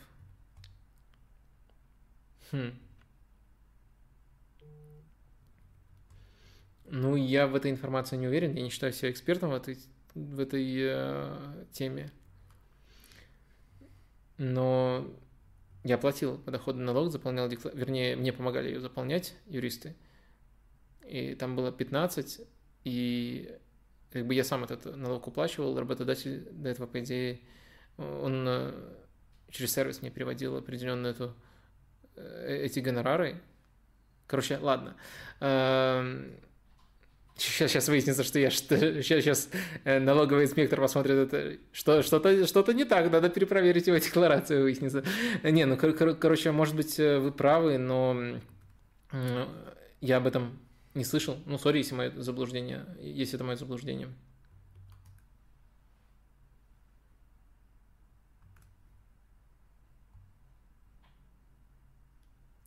Когда считаешь, Месси был на самом пике своей игровой формы в карьере? Мне кажется, 2012 год, когда он и по голам рекорд э, обновил э, вообще, наверное, во всей истории футбола за один календарный год э, и уже определенное время играл ложную девятку именно у Гвардиолы и еще по своим меркам отрабатывал неплохо. Некоторые вопросы повторяются, которые я уже, когда я уже который я уже отвечал. Э, Кевин Дебрюйн достоин золотого мяча 22 года. Откуда, откуда, откуда мы такое можем знать? Сколько месяцев в этом году уже? И еще сколько месяцев, сколько дней с начала года прошло? Ваше мнение по Ришарлисону, перерос ли он Эвертон, и в каком-то клубе он был бы на своем месте? Ну вот, э, когда спрашиваю про нападающего для Арсенала, мне кажется, Ришарлисон, пускай он не чисто нападающий, может в этого нападающего эволюционировать, если там нужен, например, хороший игрок, а не Влахович. Э, так что да, я думаю, Эвертон перерос, особенно нынешний Эвертон, э, который вот в таком очень странном состоянии находится.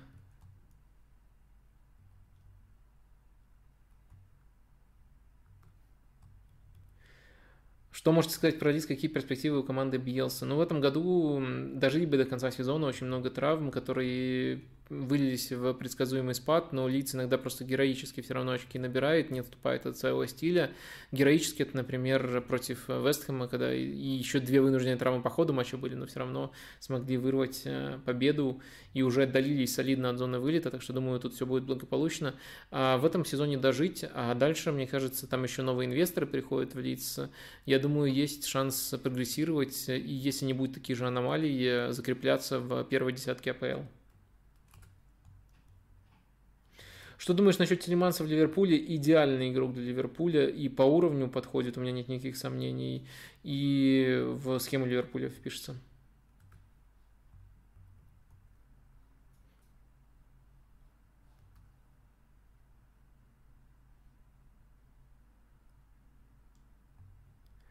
Недавно вы критиковали Мартинелли за узколобую игру, поменяли свое мнение. Я точно не говорил такое слово, так что лучше бы уточнять, как именно я сказал.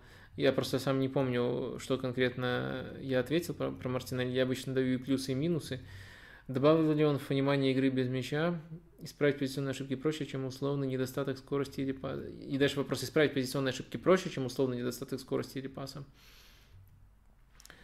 Э, честно говоря, это все индивидуально, потому что позиционные ошибки могут возникать из-за того, что игроку раньше этого не объясняли, из-за того, что объясняли, но он не понимает.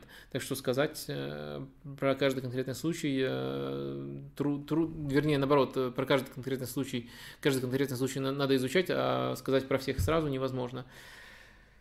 Так, поменял ли я свое мнение? Ну, Мартин, Мартинелли очень сбалансированно выглядит в текущей э, четверке Арсенала в атаке, так что если бы вы конкретнее сказали, что я сказал в прошлый раз, я бы сказал, поменял мнение или нет. Сейчас он мне нравится. Если говорить э, про... Если под узколобостью понимать определенную прямолинейность, ну, по-прежнему в этом плане прямолинейный, но это не было критикой, это было просто описанием.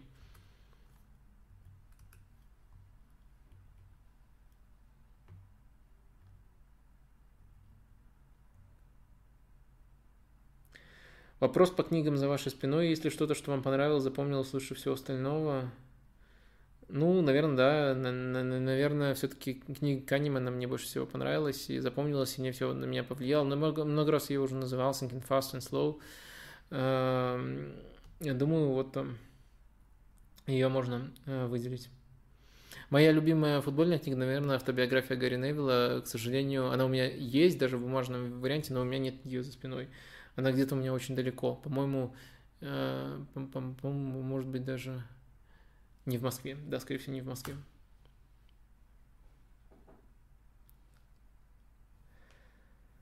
Так, э, что ж, э, вопросики подходят уже к концу, да и стрим наш подходит уже к концу. Спасибо всем. Три часа уже пошел четвертый, и это означает, что время выходить на финишную прямую. Финишная прямая, что у нас еще сегодня осталось? Смотрите, матч недели я уже выделял, напомню, это Интер против Аталанты, это РБ против, э, э, вернее, Штутгарт против РБ. Штутгарт был хозяином в том матче. Очень интересные, качественные матчи. Э, ну, Азлуку я решил сегодня снова не делать. Это не означает, что рубрика закрыта. Это означает, что я заранее понимал, что у меня просто какой-то нереальный список тем на сегодня. Я решил, что там, это, это еще не поместится. В итоге у нас остается футбольная и нефутбольная рекомендация недели. Э, футбольная для меня достаточно очевидная. Да и для вас, наверное, очевидно. Поэтому начнем с нефутбольной. Нефутбольная рекомендация этой недели – это э, стримы, тоже будут стримы э, Кирилла Мартынова. Это по-моему, редактор отдела политики «Новой газеты», так он э, представляется в стримах. Иногда я видел, что, чтобы его представляли как э, философа современного, но вот я не уверен, что философ – это сейчас комплимент, либо, наоборот, оскорбление. Оскорбить я точно не хочу. Мне очень нравится, как он рассуждает, э, и его стримы называются «Ужасные новости», выходят как раз-таки на канале «Новой газеты». Давайте, чтобы была ссылка, я последний выпуск – вам, выпущу, вам э, скину. Мне кажется, очень здорово, что там и увеличился, и в формате стримов, потому что раньше просто в формате роликов это выходило. Мне, мне нравится такое смотреть. Э, мне нравится, нравится непосредственно сами, сами рассуждения, э, такая рефлексия по, по мотивам недели. Ну и в целом, как э, думает, как строит свои тезисы, Кирилл мне нравится. И на, на самом деле я смотрю, смотрю некоторые его некоторые его видео еще с канала Постнаука. Вот можете там поискать, там есть ранние, они скорее общетеоретические, а не актуальные. Но вот эм, я думаю, может быть интересно. Э, может быть, э, скажем так, людям, которым тоже нравится рациональное мышление, могут быть эм, такие осмысления не футбольных событий, от того, что происходит в мире, интересные. Вот мне очень нравится смотреть, и я рад что формат поменялся. Наверное, вот я и решил порекомендовать, в том числе потому, что формат поменялся, потому что что-то новое в этом есть, потому что в рекомендации какой-то элемент новизны а, должен все-таки присутствовать. А футбольная рекомендация этой недели – это, конечно же, а, интервью, которое Карпин дал Саше Дорскому. А, это интервью, которое я несколько раз пересматривал, мне очень-очень сильно понравилось, что Саша, э, идя на это интервью, отлично представлял, что, какой будет самая частая реакция. Очередное интервью Карпина. Карпин надоел давать столько интервью. И да, часть аудитории именно это написала. Но э, буквально вот с первых же слов звучит Э, очень хочется постараться сделать это интервью не таким, как э, то, что вот мы видели в последние э, недели. Ну, на, на момент записи, по-моему, это были недели, там сейчас уже, наверное, это немножко ушло во времени, но в любом случае интервью Карпина было очень много, но это, на мой взгляд, особенное. Удалось, удалось вот Саше сделать его таковым, удалось раскрыть, во-первых, ракурсы, которые касаются всей карьеры Карпина, не только вот последнего отрезка сборной России, не только этих э, слишком эмоциональных переживаний, за которыми наблюдала вся страна, уходит, не уходит, э, какие там ментальные проблемы у российских футболистов. Э, это все интересно, но еще одно интервью такого плана, это было бы просто, скажем так, эксплуатацией Карпина сбор, дешевым сбором кликов. А вот мне понравилось, каким путем пошел Саша. Он пошел э, путем, во-первых, раскрытия всей карьеры. Видно, что это долгожданное для него интервью, не только потому, что это первое интервью на его канале, э, вообще первое видео на его канале, так что можете там подписаться на него тоже, но и э, потому что оно действительно эм, действительно э, затрагивала абсолютно все этапы карьеры Валерия Карпина, э, и мне, мне очень сильно понравилась, понравилась и тактическая часть, где непосредственно на доске и на видеофрагментах обсуждаются детали, детали того, как строились его команды, в первую очередь Ростов, наверное, с точки зрения тренерства, его самый успешный и самый интересный, точно с точки зрения изучения проекта, и понравилась еще и первая часть где несколько таких его давних цитат припоминается, как изменились его взгляды, Э, где раскрывается, по сути, его э, формирование как тренера, кто на него повлиял, и как, и, и как он э, за время, что тренирует, за время, что сам, себя вли... на себя, сам на себя влияет, как сказал бы Брэндон Роджерс, который заявлял когда-то, что мой главный учитель это я сам. Э, в общем, как, как он эволюционирует уже по ходу непосредственно своей тренерской деятельности. Все это там раскрывается.